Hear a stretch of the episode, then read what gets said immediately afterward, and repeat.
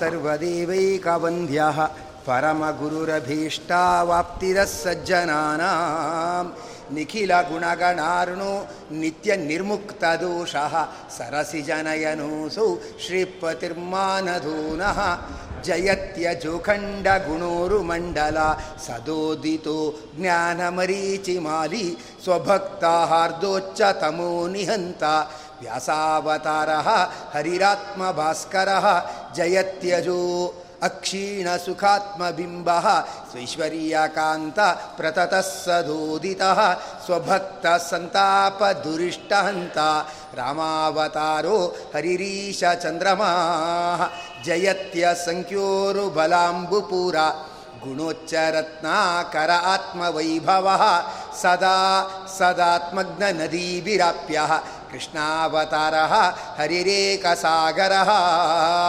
नमस्ते प्राणेशप्रणतैभवायावनिमगाः नमः स्वामिन् रामप्रियतम हनूमन् गुरुगुण नमस्तुभ्यं भीमा प्रबलतम कृष्णेष्टभगवन् नमः श्रीमन्मध्वा प्रदिश सुदृशं नो जय जय चित्रैः पदैश्च गम्भीरैः वाक्यैर्मानैरखण्डितैः ಗುರುಭಾವಂ ವ್ಯಂಜಯಂತಿ ಭಾತಿ ಶ್ರೀ ಜಯತೀರ್ಥವಾಕ್ ಅರ್ತಿಕಲ್ಪಿತಕಲ್ಪೂಯಂ ಪ್ರತ್ಯರ್ಥಿಗಜಕೇಸರಿ ರಸತೀರ್ಥ ಗುರುರ್ಭೂಯಾತ್ ಅಸ್ಮದಿಷ್ಟಾರ್ಥಸಿದ್ಧಯೇ ತಪೋ ವಿದ್ಯಾವಿರಕ್ತ್ಯಾದಿ ಸದ್ಗುಣೋಗಾಕ್ಕರಾನಹಂ ವಾದಿರಾಜಾ ಗುರುನ್ ವಂದೇ ಹಯಗ್ರೀವ ದಯಾಶ್ರಯಾನ್ ಭಕ್ತಾನಾಂ ಮನಸಾಂಭೋಜ ಭಾನವೇ ಕಾಮಧೇನವೇ ನಮತಾಂ ಕಲ್ಪತರವೇ ಜಯೀಂದ್ರ ಗುರವೇ ನಮಃ ಮೂಕೋಪಿ ಯತ್ಪ್ರಸಾದೇನ ಮುಕುಂದ ಶಯನಾಯತೆ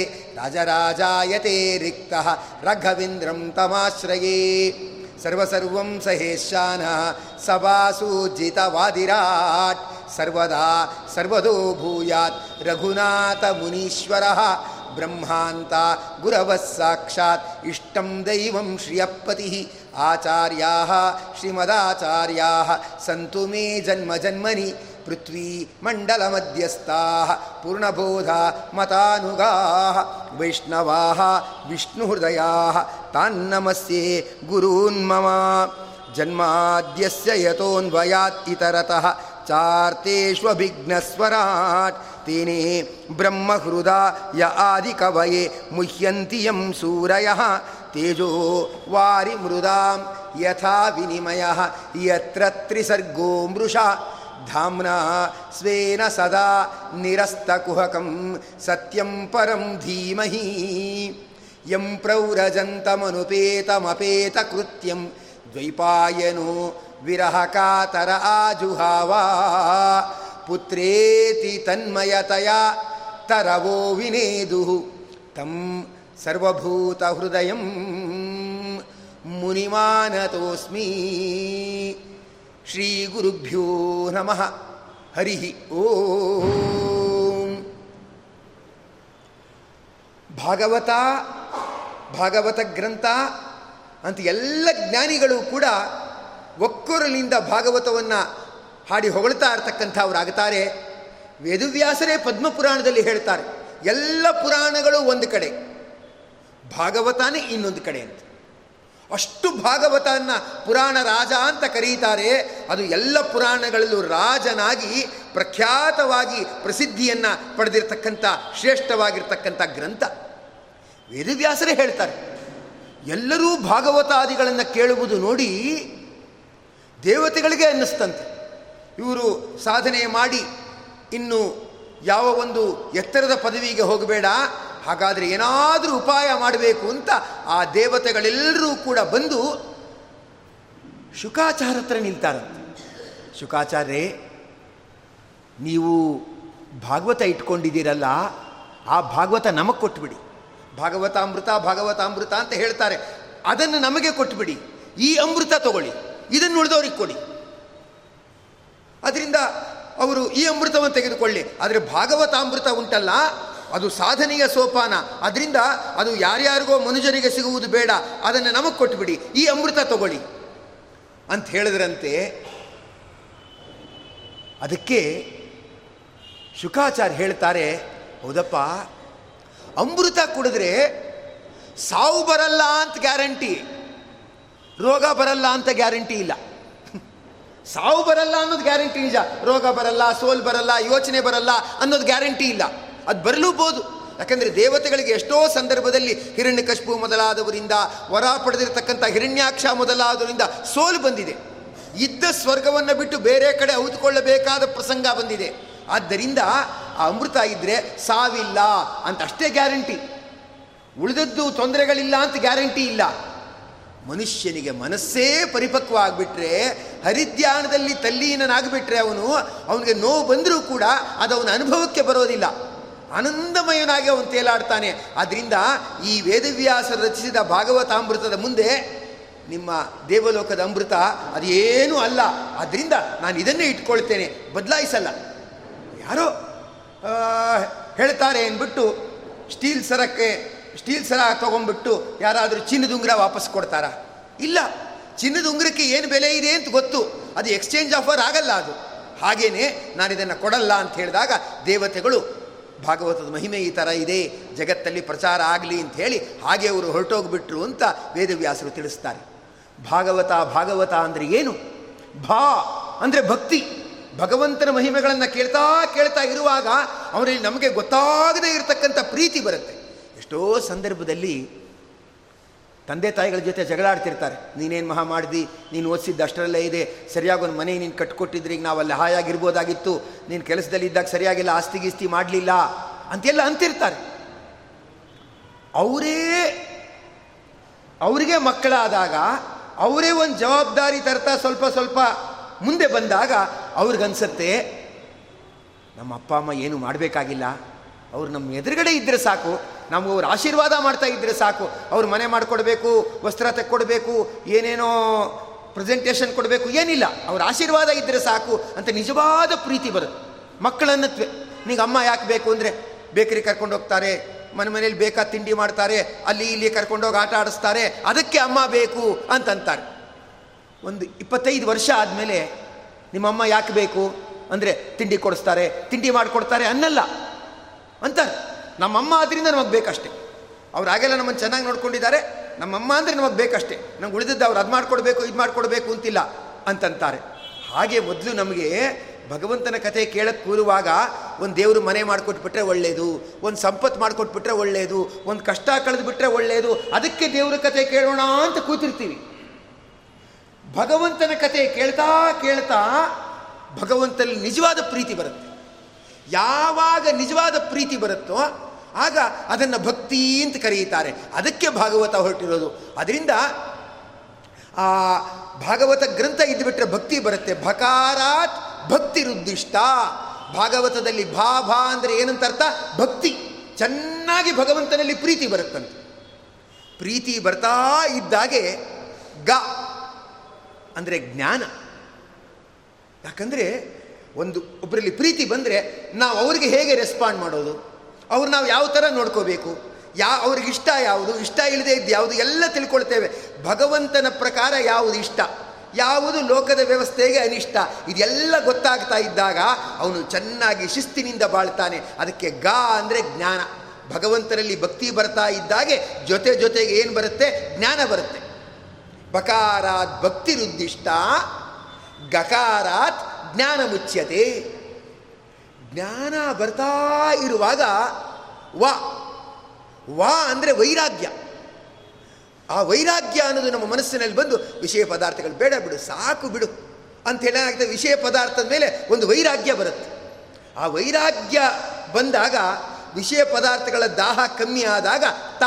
ಅಂದರೆ ಜೀವನದಲ್ಲಿ ತತ್ವ ಅನ್ನುವುದು ತಾನಾಗೇ ಮೂಡ್ತಾ ಇರತಕ್ಕಂಥದ್ದಾಗುತ್ತದೆ. ವಿಷ್ಣು ಸರ್ವೋತ್ತಮತ್ವ ವಾಯುದೀವೋತ್ತಮತ್ವ ದೇವತೆಗಳ ತಾರತಮ್ಯ, ಎಲ್ಲ ತತ್ವಗಳು ಗೊತ್ತಾಗ್ತಾ ಇರುತ್ತೆ. ಇದು ತಿಳಿತಾ ಇದ್ದರೆ ಭಾಗವತಂ. ಮಾ ಅಂದರೆ ಮುಕ್ತಿ. ಮುಕ್ತಿ ಬರುತ್ತೆ. ಭಕ್ತಿ, ಜ್ಞಾನ, ವೈರಾಗ್ಯ, ಆಮೇಲೆ ತತ್ವಾನುಸಂಧಾನ, ಕೊನೆಗೆ ಮಕಾರಾತ್ ಮುಕ್ತಿ. ಮಕಾರದಿಂದ ಮುಕ್ತಿ. ಅಂದರೆ ಮುಕ್ತಿ ದೊರಕುವ ಗ್ರಂಥ, ಅದನ್ನು ಜ್ಞಾನಿಗಳು ಭಾಗವತ.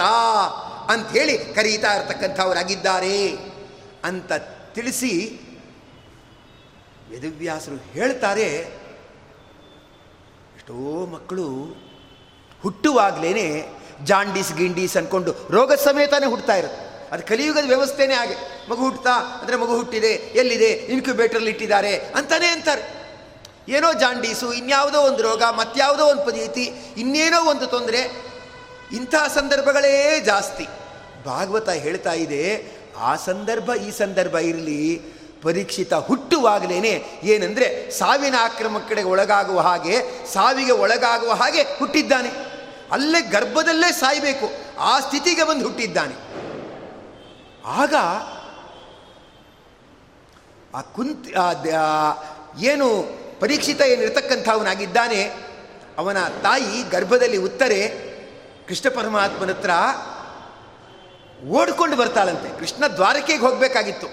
ಕೃಷ್ಣ ಪರಮಾತ್ಮನ ಹತ್ರ ಓಡ್ಕೊಂಡು ಬರ್ತಾಳೆ ಹಸ್ತಿನಾವತಿಯಿಂದ ಹಸ್ತಿನಾವತಿಯಲ್ಲಿ ಕೃಷ್ಣನ ಹತ್ರ. ಕೃಷ್ಣ, ದ್ವಾರಕೆಗೆ ಹೋಗಬೇಡ, ಇಲ್ಲೇ ಇರು ಅಂತಾಳೆ. ಕೃಷ್ಣ ಅಂತಾನೆ, ಇಲ್ಲ ನಾನು ದ್ವಾರಕೆಗೆ ಹೋಗಬೇಕು ಅಂತಿದ್ದೀನಿ. ಅಂದಾಗ ಅದಕ್ಕೆ ಉತ್ತರ ಹೇಳೋದು, ಕೃಷ್ಣ ಹೋಗಬೇಡ, ಇಲ್ಲೇ ಇರು. ಯಾಕೆ? ಕೃಷ್ಣ ಕೇಳ್ತಾನೆ.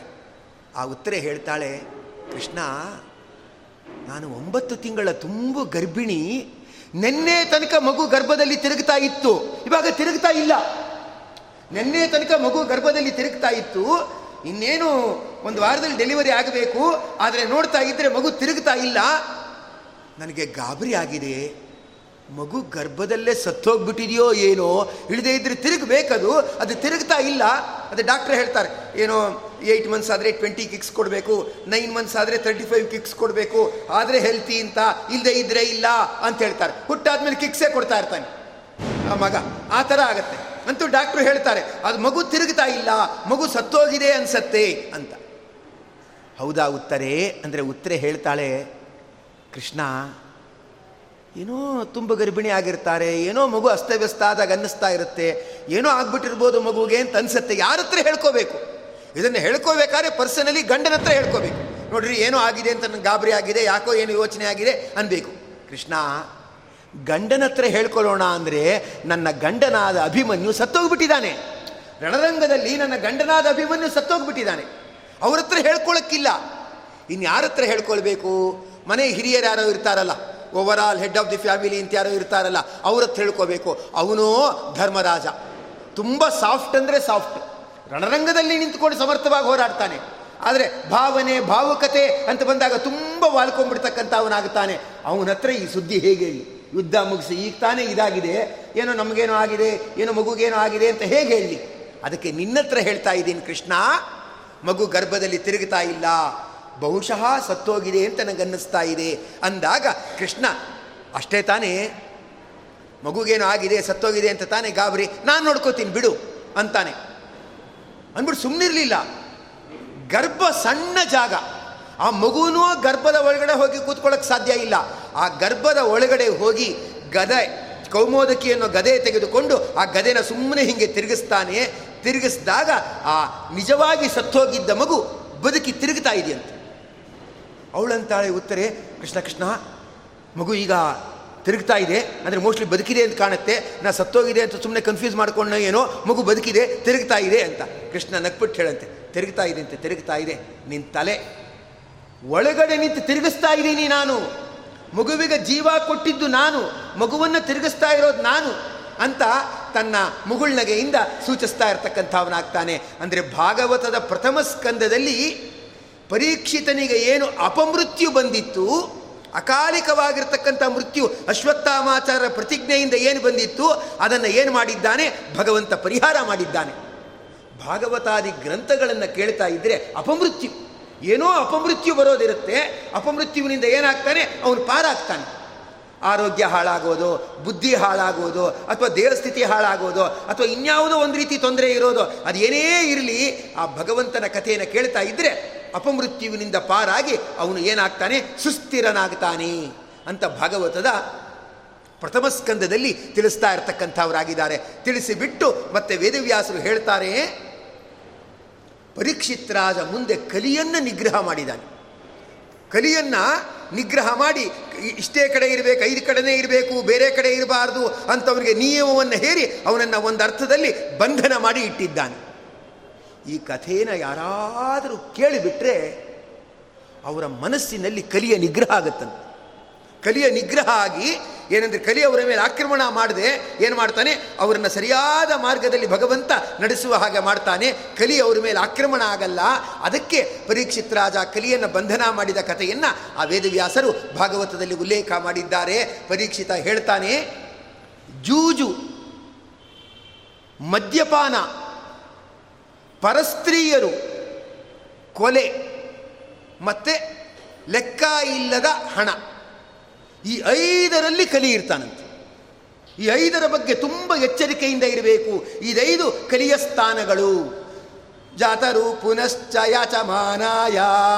ಜಾತರೂಪಂ ಅದಾತ್ ಪ್ರಭು ಅಂತ ಹೇಳಿ ಆ ಉಲ್ಲೇಖವನ್ನು ಮಾಡ್ತಾ ಇರತಕ್ಕಂಥವರಾಗಿದ್ದಾರೆ. ಐದು ಕಡೆ ಮಾತ್ರ ಇರಬೇಕು, ನೀ ಬೇರೆ ಕಡೆ ಇರಬಾರ್ದು ಅಂತ ಕಲಿಯನ್ನು ಪರೀಕ್ಷಿತ್ ರಾಜ ನಿಗ್ರಹ ಮಾಡಿದ್ದಾನೆ ಅಂತ ತಿಳಿಸ್ತಾ ಇದ್ದಾರೆ. ಅಂದರೆ ಮುಂದಿನ ಜನಾಂಗ ಯುವ ಜನಾಂಗ ಈ ಮದ್ಯಪಾನ ಆಗಲಿ ಜೂಜಾಗಲಿ, ಅಥವಾ ಕೊಲೆ ಮೊದಲಾದ ಹಿಂಸೆಗಳಾಗಲಿ, ಅಥವಾ ಪರಸ್ತ್ರೀಯರು ಮೊದಲಾದ ದುಷ್ಟ ಸಂಪರ್ಕಗಳಾಗಲಿ, ಇವುಗಳಿಂದ ಎಂದೆಂದೂ ದೂರ ಇರಬೇಕು. ಅದು ಆ ಜನಾಂಗ ಅದ್ರ ಬಗ್ಗೆ ಎಚ್ಚರಿಕೆ ಇರಬೇಕು. ಅದ್ಯಾವುದೋ ಎಲೆಕ್ಟ್ರಿಸಿಟಿ ಬೋರ್ಡ್ ಹತ್ರ ಅಥವಾ ಪೋಲ್ ಹತ್ರ ಏನೋ ಡೇಂಜರ್ ಅಂತ ತಲೆ ಬುಳ್ಳಿ ಸಿಕ್ಸಿರ್ತಾರಲ್ಲ. ಅದರದ್ದು ನೋಡಿದ ತಕ್ಷಣ, ಓ, ಶಾಕ್ ಹೊಡೆಯುತ್ತೆ ಅಂತ ಕಾಣುತ್ತೆ ಅಂತ ಗೊತ್ತಾಗತ್ತಲ್ಲ. ಈ ಐದು ಜಾಗದಿಂದ ಎಚ್ಚರಿಕೆಯಿಂದ ಇರಿ. ಯಾರೇ ಸಾತ್ವಿಕರಾಗಿರಲಿ, ಎಷ್ಟೇ ಧರ್ಮ ಮಾರ್ಗದಲ್ಲಿ ಐದರಿಂದ ಎಚ್ಚರಿಕೆ ಇರಬೇಕು ಅಂತ ತೋರ್ಸಕ್ಕೆ ಐದು ಸ್ಥಾನಗಳಲ್ಲಿ ಕಲಿಯನ್ನು ಆ ಪರೀಕ್ಷಿತ ಬಂಧನ ಮಾಡಿಟ್ಟಿದ್ದಾನೆ. ಇದನ್ನು ಕೇಳಿಬಿಟ್ರೆ ನಾವು ನಮ್ಮ ಮಕ್ಕಳು, ನಮ್ಮ ಮೊಮ್ಮಕ್ಕಳು ಅಕಸ್ಮಾತ್ತಾಗೂ ಈ ದುರ್ಮಾರ್ಗದ ದಾರಿಯಲ್ಲಿ ಜಾರಲ್ವಂತೆ. ಜಾರಕ್ಕೆ ಹೋದರೆ ಯಾರೋ ಒಬ್ಬರು ಎಚ್ಚರ ಕೊಟ್ಟು ಏನು ಮಾಡ್ತಾರೆ? ಅವ್ರನ್ನ ಸರಿಯಾದ ದಾರಿಗೆ ತರ್ತಾರಂತೆ. ಅದಕ್ಕೆ ಭಾಗವತದಲ್ಲಿ ಈ ಕಥೆಯನ್ನು ಕೂಡ ಉಲ್ಲೇಖ ಮಾಡಿ ಹೇಳ್ತಾ ಇರ್ತಕ್ಕಂಥವರಾಗಿದ್ದಾರೆ. ಅಂಥ ಒಳ್ಳೆ ಪರೀಕ್ಷಿತ ಶಮೀಕ ಋಷಿಗಳಿಗೆ ಅವರ ಕುತ್ತಿಗೆಗೆ ಹಾವು ಹಾಕಿ ಅವಮಾನ ಮಾಡಿಬಿಟ್ಟ. ಅವಮಾನ ಅವರು ನೀರು ನೀರು ಅಂತ ಕೇಳಿದ. ಅವರು ನೀರು ಕೊಡಲಿಲ್ಲ. ತಕ್ಷಣ ನಂಗೆ ಬೇಕು ಅಂತ ಅವಮಾನ ಮಾಡ್ತಾ ಇದ್ದಾರೆ ಅಂತ ತಿಳ್ಕೊಂಡ್ಬಿಟ್ಟ. ಅವರ ಕುತ್ತಿಗೆಗೆ ಹಾರ ಹಾಕಬೇಕಾಗಿತ್ತು. ಹಾವು ಹಾಕಿ ಅವಮಾನ ಮಾಡಿಬಿಟ್ಟ. ಆಗ ನಿನಗೆ ಮರಣ ಬರಲಿ ಇಂಥ ಶೃಂಗಿಯಿಂದ ಶಾಪ ಬಂತು. ನಮಗೆಲ್ಲ ಅನಿಸತ್ತೆ. ನಾವು ಏನೇನೋ ಆಚೆ ಈಚೆ ಕೆಲಸ ಮಾಡಿರ್ಬೋದು, ಅಂತ ಇಂಥ ಅಪರಾಧ ಮಾಡಿರ್ಬೋದು. ಆದರೆ ಯಾರ ಕೊಳ್ಳಿಗೂ ಸತ್ತಾವಂತೂ ಹಾಕಿಲ್ಲ. ಎಷ್ಟೋ ಸತಿ ಬೇಕಾದ್ರೆ ಹಾರಾಗಿರ ಗೀರ ಹಾಕಿದ್ದೇವೆ. ಸತ್ತಾವಂತೂ ಹಾಕಿಲ್ಲ. ಬೇಕಾದ್ರೆ ಅವನು ಪರೀಕ್ಷಿತ ಭಾಗವತ ಕೇಳಲಿ. ನಾವ್ಯಾಕೆ ಭಾಗವತ ಕೂತ್ಕೊಂಡು ಕೇಳಬೇಕು? ಅಂತ ಎಷ್ಟೋ ಸತಿ ನಮ್ಮ ಮನಸ್ಸಿಗೆ ಬರುತ್ತೆ. ಭಾಗವತಾದಿಗಳಲ್ಲಿ ಬರ್ತಕ್ಕಂಥ ಘಟನೆಗಳೆಲ್ಲ ಏನಿದೆ? ಅದು ನಮ್ಮ ನಿಜ ಜೀವನದಲ್ಲಿ ನಡತಕ್ಕಂಥ ಘಟನೆಗಳೇನಿದೆ, ಆ ಘಟನೆಗಳ ಒಂದು ಪ್ರತಿರೂಪ. ಅವನೇನು ಮಾಡ್ದ? ಶಮೀಕೃತ್ರ ಹೋದ. ನೀರು ಅಂತ ಕೇಳ್ದ. ಅವರು ಧ್ಯಾನಾವಸ್ಥೆಯಲ್ಲಿದ್ದರು ಕೊಡಲಿಲ್ಲ. ತಕ್ಷಣ ಏನು ಮಾಡ್ದ? ಅಂದರೆ ಹಾವಾಕಿ ಅವಮಾನ ಮಾಡಿಬಿಟ್ಟ. ಅವನು ಎಷ್ಟೋ ಪರವಾಗಿಲ್ಲ. ಶಮೀಕ ಅಂದರೆ ಧರ್ಮ. ಧರ್ಮದ ಹತ್ರ ಏನೋ ಕೇಳ್ತೀವಿ ನಾವು. ವಸ್ತು ಸಿಗಬೇಕು, ಸಂಪತ್ತು ಸಿಗಬೇಕು, ಸುಖ ಸಿಗಬೇಕು, ಭೋಗ ಸಿಗಬೇಕು, ಭೂಮಿ ಸಿಗಬೇಕು, ಏನೇನೋ ಕೇಳ್ತೇವೆ. ಒಂದ್ಸತಿ ಕೇಳಿದಾಗ ಕೊಡಲ್ಲ. ತಕ್ಷಣ ನಾವೇನು ಮಾಡ್ತೇವೆ? ಅವನು ಸತ್ತ ಹಾವನ್ನು ಹಾಕಿ ಅವಮಾನ ಮಾಡ್ದ. ನಾವು ಒಬ್ಬಂಟಿಗರಾಗ ಅವಮಾನ ಮಾಡಲ್ಲ, ಗುಂಪು ಕಟ್ಕೊಂಡು ಅವಮಾನ ಮಾಡ್ತೇವೆ. ಏನು ದೇವರು, ಏನು ದಿಂಡ್ರು, ಕಲಿಯುಗ ಅಂದರೆ ಹೀಗೇನೆ. ಅದಕ್ಕೆ ಹೇಳೋದ್ರಿ, ಇದೆಲ್ಲ ನಂಬಬಾರ್ದು ಅಂತ ಅಂತ ಹೇಳಿಬಿಟ್ಟು ಏನು ಮಾಡಿಬಿಡ್ತೇವೆ ಅಂದರೆ ಇನ್ನೊಬ್ಬರನ್ನು ಸೇರಿಸ್ಕೊಂಡು ಅವಮಾನ ಮಾಡಿಬಿಡ್ತೀವಿ. ಇನ್ನೊಂದು ಸತಿ ಕೇಳ್ಬೋದಾಗಿತ್ತು. ಸ್ವಲ್ಪ ತಾಳ್ಬೋದಾಗಿತ್ತು. ತಾಳಲಿಲ್ಲ. ದಿಢೀರನೆ ಫಲ ಬೇಕು ಅಂದ್ಕೊಂಬಿಟ್ಟ ಯಾರೋ ಡಾಕ್ಟ್ರು ಹೇಳಿರ್ತಾರೆ, ಮೆಡಿ, ಮೆಡಿಸನ್ ತೊಗೊಳ್ಳಿ, ಇದು ಕೋರ್ಸ್, ಇದು ಐದು ದಿವಸ ತೊಗೊಳ್ಳಿ ಅಂತ ಹೇಳಿರ್ತಾರೆ. ಅವನು ಒಂದು ದಿವಸನೇ ತೊಗೊಂಡ್ಬಿಟ್ಟು, ಅಯ್ಯೋ, ಇನ್ನು ಜ್ವರನೇ ಹೋಗಿಲ್ಲ, ಇನ್ನೂ ಜ್ವರನೇ ಹೋಗಿಲ್ಲ. ಅಂದರೆ ಐದು ದಿವಸದ ಕೋರ್ಸ್ ಇದೆ. ಒಂದೇ ಟ್ಯಾಬ್ಲೆಟ್ ತೊಗೊಂಡ್ಬಿಟ್ಟು ಹೋಗಲಿ, ಅಂದರೆ ಹೋಗೋಕ್ಕಾಗತ್ತಾ? ಐದು ದಿವಸ ತಾಳ್ಬೇಕು. ಯಾರೋ ಬೀಜ ಬಿತ್ತಿರ್ತಾರೆ. ಅದು ತುಳಸಿ ಗಿಡವಾಗೋ ಅಥವಾ ಯಾವುದೋ ಬೇರೆ ತರಕಾರಿ ಗಿಡವಾಗೋ, ಸಸ್ಯವಾಗೋ, ಏನೋ ಬೆಳಿಬೇಕಾಗತ್ತೆ. ಇವನು ಐದೈದು ನಿಮಿಷಕ್ಕೂ ತೆಗೆದು ಆ ಪಾಟಿಂದ ತೆಗೆದು ತೆಗೆದು ಬೀಜ ನೋಡ್ತಾ ಇದ್ದರೆ ಅದು ಬೆಳೆಯೋಕ್ಕಾಗತ್ತಾ? ಒಂದು ತಾಳ್ಬೇಕು. ಒಂದು ಹದಿನೈದು ದಿವಸನೋ, ಇಪ್ಪತ್ತು ದಿವಸನೋ ತಾಳ್ಬೇಕು. ತಾಳ್ದಾಗ ಫಲ ಕೊಡುತ್ತೆ. ಆ ಥರ ಅಲ್ಲ ಎಲ್ಲ ಫಾಸ್ಟಾಗಿ ಆಗಬೇಕು ಅಂತ. ಯಾಕೆ ಫಾಸ್ಟ್ ಫುಡ್ಡೇ ತಿನ್ಬಿಟ್ಟಿರ್ತಾನಲ್ಲ, ಎಲ್ಲ ಫಾಸ್ಟಾಗಿ ಆಗಬೇಕು ಫಾಸ್ಟಾಗಿ ಆಗಬೇಕು ಅಂತ ಅಂದ್ಕೊಳ್ತಾ ಇರ್ತಾನೆ, ಅದು ಫಲ ಕೊಡೋದಿಲ್ಲ. ಅದಕ್ಕೆ ನಾವು ಆ ಥರ ಅವಮಾನ ಧರ್ಮಕ್ಕೆ ಮಾಡಬಾರ್ದು. ಧರ್ಮವನ್ನು ಗೌರವಿಸಬೇಕು. ಅದನ್ನು ತೋರಿಸೋಕ್ಕೋಸ್ಕರವಾಗಿ ಆ ಘಟನೆಯನ್ನು ಅಲ್ಲಿ ತಿಳಿಸಿ ಹೇಳ್ತಕ್ಕಂಥವ್ರಾಗ್ತಾ ಇದ್ದಾರೆ.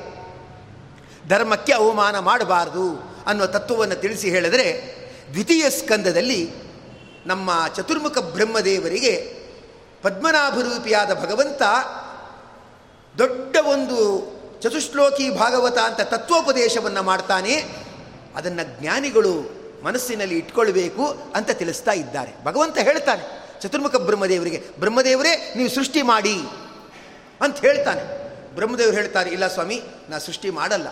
ನೀನೊಂದು ಗ್ಯಾರಂಟಿ ಕೊಟ್ಟರೆ ನಾ ಸೃಷ್ಟಿ ಮಾಡ್ತೀನಿ ಅಂತಾರೆ. ಏನು ಅಂತ ಕೇಳಿದ್ರೆ, ಚತುರ್ಮುಖ ಬ್ರಹ್ಮದೇವರು ಹೇಳೋದು, ಜಗತ್ತಲ್ಲಿ ಒಂದು ಮನೆ ಕಟ್ಟಿಬಿಟ್ರೇ ಅಹಂಕಾರ ಬಂದ್ಬಿಡುತ್ತೆ. ಈ ತರ್ಟಿ ಫಾರ್ಟಿ ಸೈಟಲ್ಲಿ ಒಂದು ಮನೆ ಕಟ್ಟಿಬಿಟ್ರೇ ಅಹಂಕಾರ. ಅದು ಹೋಮ್ ಲೋನ್ ಕಟ್ಬಿಟ್ಟು ಹೋಮ್ ಲೋನ್ ತೊಗೊಂಡು ಕಟ್ಟಿರ್ತಾನೆ ಮನೇನ. ಆದರೂ ಅಹಂಕಾರ. ನಾನೇ ಓನರ್ ಅಂತ ಗೊತ್ತಾಗಬೇಕು ಅಂದ್ಬಿಟ್ಟು ಜರಿ ಬಾರ್ಡ್ರನ್ನ ಮುಂದೆ ಮುಂದೆ ಮಾಡ್ಕೋತಾ ಇರ್ತಾನೆ ವಿಡಿಯೋದಲ್ಲಿ. ಅಂದರೆ ನಾನೇ ಮಾಡಿದ್ದು ಗೊತ್ತಾಗಲಿ, ನಂದೇ ಮನೆ ಅಂತ ಗೊತ್ತಾಗಲಿ ಅಂತ. ಒಂದು ತರ್ಟಿ ಫಾರ್ಟಿ ಸೈಟಲ್ಲಿ ಮನೆ ಕಟ್ಟಿಬಿಟ್ರೇ ಅಹಂಕಾರ ಬಂದ್ಬಿಡುತ್ತೆ. ಇಡೀ ಜಗತ್ತು ಸೃಷ್ಟಿ ಮಾಡಿದ್ರೆ ಎಷ್ಟು ಅಹಂಕಾರ ಬರಬೇಡ. ನಾನು ಮಾಡಿದ್ದು ನನ್ನಿಂದಲೇ ಎಲ್ಲ ಚರಾಚರಾತ್ಮಕವಾದ ಜಗತ್ತಿನ ಸೃಷ್ಟಿ ಅಂತ ಅಹಂಕಾರ ಬರಬೇಡ. ಸ್ವಾಮಿ, ನನಗೆ ಅಹಂಕಾರ ಬರಲ್ಲ ಅಂತ ಗ್ಯಾರಂಟಿ ಕೊಡು ನಾನು ಸೃಷ್ಟಿ ಮಾಡ್ತೇನೆ. ನನಗೆ ಗ್ಯಾರಂಟಿ ಕೊಟ್ಟರೆ ನಾನು ಸೃಷ್ಟಿ ಮಾಡ್ತೇನೆ. ಅನ್ನುವಾಗ ಪದ್ಮನಾಭರೂಪಿ ಭಗವಂತ ಹೇಳ್ತಾನೆ, ನಾನು ನಿನಗೆ ಚತುಶ್ಲೋಕಿ ಭಾಗವತವನ್ನು ಉಪದೇಶ ಮಾಡ್ತೇನೆ. ಅದನ್ನು ಯಾರು ಮನನ ಮಾಡ್ತಾರೋ ಅವರಿಗೆ ಜೀವನದಲ್ಲಿ ದೊಡ್ಡ ಕೆಲಸಗಳನ್ನು ಮಾಡಿದರೂ ಕೂಡ ಅಹಂಕಾರ ಬರಲ್ಲ.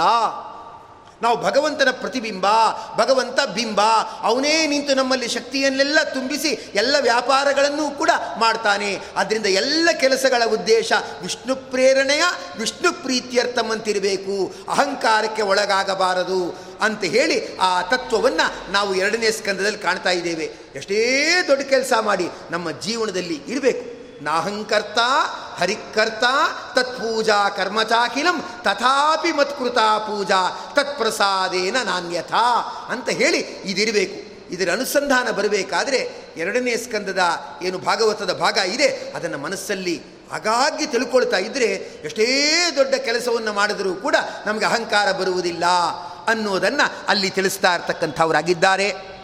ಮೂರನೇ ಸ್ಕಂದದಲ್ಲಂತೂ ವಿಶೇಷವಾಗಿ ವರಾಹ ರೂಪಿಯಾದ ಭಗವಂತ, ಕಪಿಲನಾಮಕ ಭಗವಂತನ ಚರಿತ್ರೆಯನ್ನು ತಿಳಿಸ್ತಾರೆ. ಏನೇ ಭಗವದ್ ರೂಪಗಳಿರಲಿ ವರಾಹ ರೂಪಿಯಾದ ಭಗವಂತನ ಸ್ಮರಣೆ ಮಾಡಲೇಬೇಕು. ಯಾಕಂದರೆ, ಭೂಮಿಯೇ ಮುಳುಗೋಗ್ಬಿಟ್ಟಿತ್ತು ಹಿರಣ್ಯಾಕ್ಷರ ದೆಸೆಯಿಂದ, ಆ ಕ್ಷಿತಿಜದಿಂದ ತಪ್ಪಿ ಆ ಭೂಮಿಯೇ ಮುಳುಗೋಗಿತ್ತು, ವರಾಹನಾಮಕ ಭಗವಂತ ಏನು ಮಾಡಿದ್ದಾನೆ? ಆ ಭೂಮಿಯನ್ನು ಎತ್ತಿದ್ದಾನೆ. ಅದು ಭೂಮಿ ಸ್ವಲ್ಪ ದುಂಡಿಗಿದೆ, ದುಂಡಿಗಿನ ಆಕಾರದಲ್ಲಿದೆ. ಅದು ಉರುಳಿ ಉರುಳಿ ಜಾರಿ ಹೋಗಿ ಆ ಘನೋದಕ ಸಮುದ್ರದಲ್ಲಿ ಬಿದ್ದಿತ್ತು. ಅದನ್ನು ವರಾಹನಾಮಕನಾದ ಭಗವಂತ ಎತ್ತಿ ಹಿಡಿದು ಆ ಭೂಮಿಯನ್ನು ಸಂರಕ್ಷಣೆ ಮಾಡಿದ್ದಾನೆ. ದಿವಸ ಬೆಳಿಗ್ಗೆ ವರಾಹ ರೂಪಿಯಾದ ಭಗವಂತನ ಸ್ಮರಣೆ ಮಾಡಬೇಕಂತ. ಯಾಕಂದರೆ ಅದು ಯಾವುದೋ ಒಂದು ಡ್ರಾಮಾ ಆಗಬೇಕು ಅಂದರೆ ಅದಕ್ಕಿಂತ ಹಿಂದೆ ಒಂದು ಸತಿ ರಿಹರ್ಸಲ್ ಮಾಡ್ತಾರೆ. ಯಾವ ಥರ ಡ್ರಾಮಾ ಮಾಡಬೇಕು, ಹೇಗೆ ಕತೆ ಅಂತ ರಿಹರ್ಸಲ್ ಮಾಡ್ತಾರೆ. ನಮ್ಮ ರಾಘವೇಂದ್ರ ಶ್ರೀಮಚ್ಚರಣರು ವರಾಹರೂಪಿಯಾದ ಭಗವಂತನನ್ನು ಸ್ತೋತ್ರ ಮಾಡ್ತಾ ಹೇಳ್ತಾರೆ. ಆ, ನಾನು ವರಾಹರೂಪಿಯಾದ ಭಗವಂತನ ಸ್ಮರಣೆ ಮಾಡ್ತೇನೆ. ಯಾಕಂದರೆ ಉರುಳ್ತಾ ಇದ್ದ ಭೂಮಿಯನ್ನು ಸಮುದ್ರದಿಂದ ಎತ್ತಿಡಿದಿದ್ದಾನೆ. ನಾವು ಐದೈದು ನಿಮಿಷಕ್ಕೂ ಸಂಸಾರ ಸಮುದ್ರದಲ್ಲಿ ಉರುಳ್ತಾನೆ ಇರ್ತೀವಿ. ಅದು ಸರಿ ಮಾಡ್ಕೊಂಡು ಬಂದರೂ ಕೂಡ, ಇಲ್ಲ, ದೇವರೇ ಮಾಡಿಸಿದ್ದು ದೇವರೇ ಮಾಡಿಸಿದ್ದು, ಆಮೇಲೆ ದೇವರೇ ಮಾಡಿಸ್ದ ಅಂದಾಗ ನಾನು ಆ ಥರ ಪ್ಲ್ಯಾನ್ ಮಾಡಿದ್ನಲ್ಲ, ಅದಕ್ಕೆ ಮೊದಲೇ ಎಲ್ಲ ರೆಡಿ ಮಾಡ್ಕೊಂಡಿದ್ದು, ಅದ್ರ ಪ್ರಕಾರನೇ ಆಯಿತು ನೋಡಿ. ಅದು ಪುನಃ ಅಹಂಕಾರಕ್ಕೊಳಗಾಗ್ಬಿಡ್ತೀವಿ. ಅದು ಚೆಂಡು ಎಷ್ಟು ತಂದಿಟ್ಟರೂ ಕೂಡ ಸರ್ರಂತ ಉರುಳಿ ಬೀಳೋ ಹಾಗೆ ನಾವೇನು ಮಾಡ್ತೇವೆ? ಆಗಾಗ್ಗೆ ಸಂಸಾರ ಸಮುದ್ರದಲ್ಲಿ ಮುಳುಗ್ತಾನೇ ಇರ್ತೇವೆ. ವರಾಹ, ಆ ದುಂಡಗಿರೋ ಎತ್ತಿ ಎತ್ತಿಡಿದು ಅಭ್ಯಾಸ ಮಾಡ್ಕೊಂಡಿದೆಯಲ್ಲ, ನಮ್ಮನ್ನೂ ಕೂಡ ಸಂಸಾರ ಸಮುದ್ರದಿಂದ ಎತ್ತಿ ಹಿಡಿ ನಮ್ಮನ್ನು ಉದ್ಧಾರ ಮಾಡು ಅಂತ ನಮ್ಮ ರಾಘವೇಂದ್ರ ಶ್ರೀಮಚ್ಚರಣರು ವರಾಹರೂಪಿಯಾದ ಭಗವಂತನಲ್ಲಿ ಪ್ರಾರ್ಥನೆ ಮಾಡಿದ್ದಾರೆ.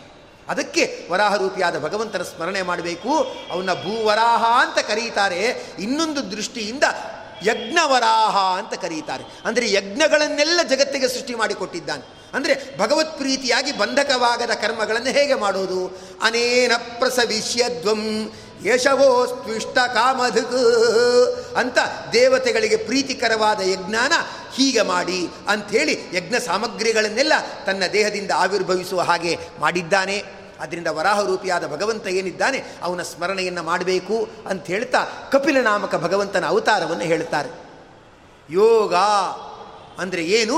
ನಮ್ಮ ಮನಸ್ಸನ್ನು ಯಾವುದಕ್ಕೂ ಹಚ್ಚಿಕೊಳ್ಳದೆ ಪ್ರಸನ್ನಮಯವಾಗಿ ಮನಸ್ಸನ್ನು ಇಟ್ಟುಕೊಂಡು ಆರೋಗ್ಯಯುತವಾದ, ಸಂತೋಷಯುತವಾದ, ಜ್ಞಾನಮಯವಾದ ಜೀವನ ಸಾಗಿಸಬೇಕು. ಅದಕ್ಕೆ ಕಪಿಲ ತನ್ನ ತಾಯಿಗೇ ಅದನ್ನು ಉಪದೇಶ ಮಾಡಿದ್ದಾನೆ.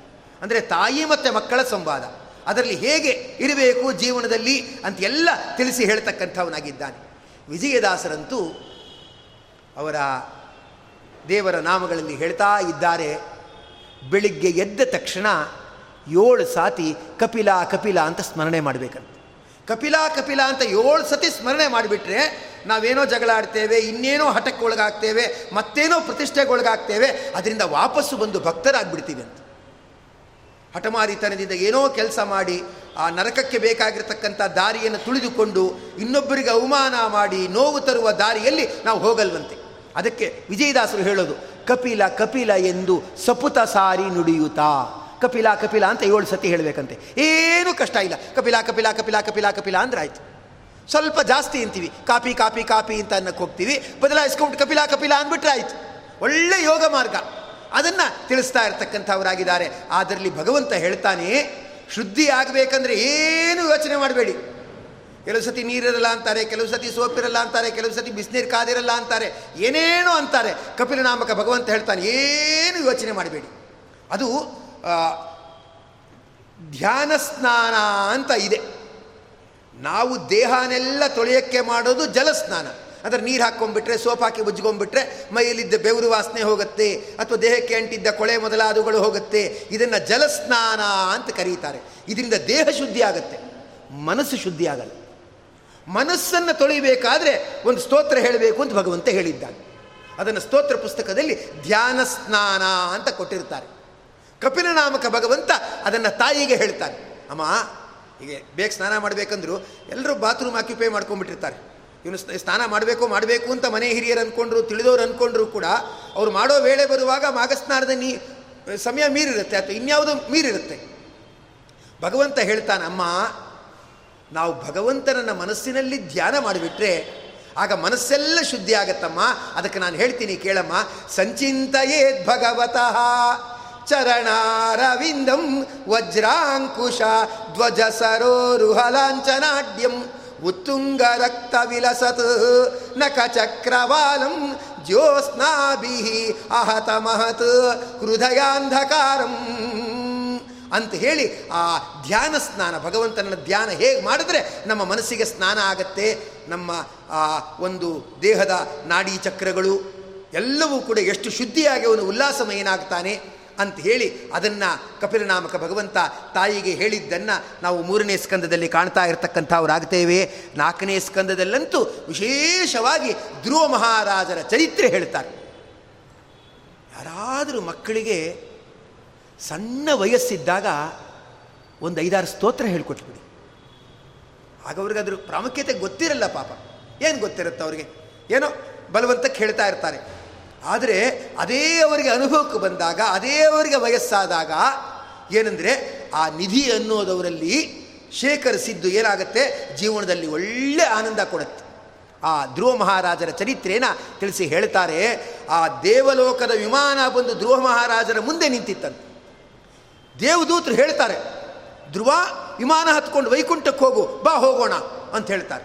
ಒಳಗಡೆ ಹೋದ್ನಂತೆ ಧ್ರುವ. ಒಂದು ಕಾಲಿಟ್ಟು ಆ ಸೀಟ್ ಮೇಲೆ ಕೂತ್ನಂತೆ. ಆಮೇಲೆ ತಕ್ಷಣ ಯಾಕೋ ಮನಸ್ಸು ಬರಲಿಲ್ಲ.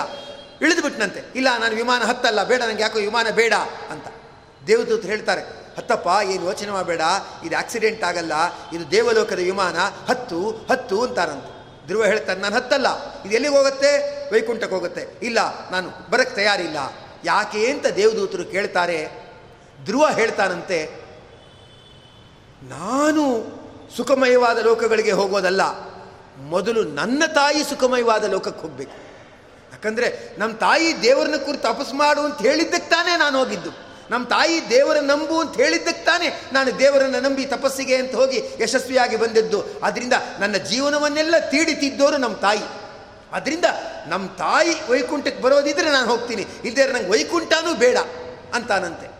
ನಕ್ಕು ಬಿಟ್ಟು ದೇವದೂತರು ಹೇಳ್ತಾರೆ ಧ್ರುವ ನಿಮಗೆ ಬೇಜಾರಾದಾಗೆಲ್ಲ ಅಡುಗೆ ಮನೆಗೆ ಕರ್ಕೊಂಡು ಹೋಗ್ಬಿಟ್ಟು ನಿಮ್ಮ ತಾಯಿ ಉಂಡೆ ಮಾಡಿಕೊಡ್ತಾ ಇದ್ದರೆ ನೀನು ಉಂಡಾಡಿ ಗುಂಡ ಆಗ್ತಿದ್ದಿ ನೀನು ಭಗವದ್ಭಕ್ತ ಆಗ್ತಾ ಇದೆಯಾ?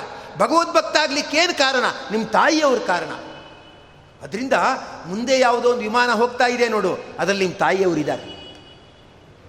ಅದರಿಂದ ನೀನು ಈ ವಿಮಾನ ಹತ್ತು. ನಿನ್ನ ಮೋಕ್ಷಕ್ಕೆ ಈ ದಾರಿಗೆಲ್ಲ ಯಾರ ಕಾರಣ? ನಿಮ್ಮ ತಾಯಿ ಕಾರಣ. ಅಂದಾಗ ಧ್ರುವನ ಕಣ್ಣಲ್ಲಿ ನೀರು ಬರುತ್ತಂತೆ. ಹಾಗಾದರೆ ಸರಿ ಅಂತ ವಿಮಾನವನ್ನು ಹಚ್ತಾನಂತೆ ಅಂದರೆ ಧ್ರುವ ಮಹಾರಾಜರ ಜೀವನದಲ್ಲಿ ಅವ್ರ ತಾಯಿ ಎಷ್ಟು ದೊಡ್ಡ ಪಾತ್ರ ವಹಿಸಿದ್ರು? ನಮ್ಮ ಪ್ರೊಫೆಸರ್ ಕೆ ಟಿ ಪಾಂಡ್ರಂಗಿ ಅಂತಿದ್ದರು ಅವರಿಗೆ ಎಂಬತ್ತು ವರ್ಷ ಆಗಿತ್ತು. ಎಂಬತ್ತು ವರ್ಷ ಆದಾಗ ಒಂಥರ ಸನ್ಮಾನ ಸಮಾರಂಭ ಅಂತ ಇಟ್ಕೊಂಡಿದ್ರು. ಆ ಸಮಾರಂಭದವ್ರು ಅವ್ರು ಮಾತಾಡ್ತಾ ಮಾತಾಡ್ತಾ ಹೇಳಿದ್ರು. ನಾನಿಷ್ಟು ಸಂಸ್ಕೃತ ಕಲಿತು, ಇದು ಕಲಿತು, ಏನೋ ಒಂದು ಸಂಶೋಧನೆ ಅಂತ ಮಾಡಿ, ಏನೋ ನೂರಾರು ಪುಸ್ತಕಗಳನ್ನು ಹೊರತಂದು ಏನೇನೋ ಮಾಡಿದ್ದೀನಿ ನಿಜ. ಆದರೆ ಇದೆಲ್ಲ ಯಾತಕ್ಕಂದರೆ, ಇದೆಲ್ಲ ಗೌರವ ಯಾರಿಗೆ ಹೋಗಬೇಕಂದ್ರೆ ನಮ್ಮ ತಾಯಿಯವ್ರಿಗೆ ಹೋಗಬೇಕು. ಅವರು ನನಗೆ ಆ ವಯಸ್ಸಲ್ಲಿ ದೇವರ ಸ್ತೋತ್ರ ಅದು ಇದು ಎಲ್ಲ ಹೇಳ್ಕೊಟ್ಟಿದ್ರು, ನನಗೀಗ ಎಂಬತ್ತಾಗಿದೆ, ಅದು ಅರವತ್ತಾದಾಗಲೇ ಏನೇನೋ ಮರ್ತೋಗುತ್ತೆ ಅದು ಪಂಚಾಂಗ ನೋಡಿಕೊಂಡು ಸ್ನಾನ ಮಾಡಬೇಕಾದ್ರೆ ಯಾವ ತಿಥಿ, ಯಾವ ಯೋಗ, ಯಾವ ಕರಣ ಅಂತೆಲ್ಲ ಪಂಚಾಂಗ ನೋಡ್ಕೊಂಡು ಬಂದಿರ್ತಾರೆ. ಬಾತ್ರೂಮ್ಗೆ ಹೋಗೋ ಮರ್ತೋಗ್ಬಿಟ್ಟಿರುತ್ತೆ ಅದು. ಏನೋ ಅಂದ್ಕೊಂಡು ರೂಮಿಗೆ ತರಬೇಕು ಅಂತ ಹೋಗ್ತಾರೆ. ಯಾತಕ್ಕೆ ಬಂದೆ ಅನ್ನೋದೇ ಮರ್ತೋಗ್ಬಿಟ್ಟಿರುತ್ತೆ. ಐದು ನಿಮಿಷದ ಹಿಂದೆ ಅಂದ್ಕೊಂಡಿರ್ತಾರೆ ಆಮೇಲೆ ಏನು ಅಂದ್ಕೊಂಡೆ ಅನ್ನೋದೇ ಗೊತ್ತಿರಲ್ಲ. ಅಷ್ಟೆಲ್ಲ ಮರ್ತೋಗ್ತಾ ಇದೆ ಹೆಜ್ಜೆ ಹೆಜ್ಜೆಗೆ. ಆದರೆ ನಮ್ಮ ತಾಯಿ ಹೇಳ್ಕೊಟ್ಟ ಸ್ತೋತ್ರಗಳು ಎಂಬತ್ತು ವರ್ಷ ಆಯಿತು, ಇನ್ನೂ ಮರ್ತಿಲ್ಲ. ಯಾಕಂದರೆ ಬಾಲ್ಯದಲ್ಲಿ ಹೇಳ್ಕೊಟ್ಬಿಟ್ರೆ ಅದು ಸಾವಿನ ತನಕ ನಮ್ಮ ಜೊತೆಗಿರುತ್ತೆ.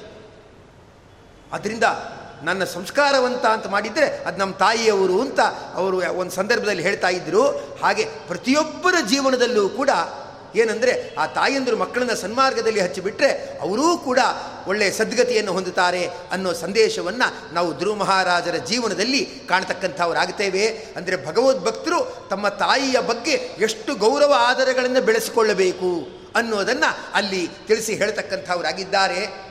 ಮತ್ತು ಹಾಗೇನೆ ಅಲ್ಲಿ ಹೇಳ್ತಾ ಹೇಳ್ತಾ ಏನು ಮಾಡ್ತಾರಂದರೆ ಪೃಥು ಮಹಾರಾಜನ ಚರಿತ್ರೆಯನ್ನು ಅಲ್ಲಿ ತಿಳಿಸಿ ಎಂಥೆಂಥ ವ್ಯವಸ್ಥೆಯನ್ನು ಮಾಡಿದ ಪೃಥು ಮಹಾರಾಜ ಅಂತ ಹೇಳ್ತಾರೆ.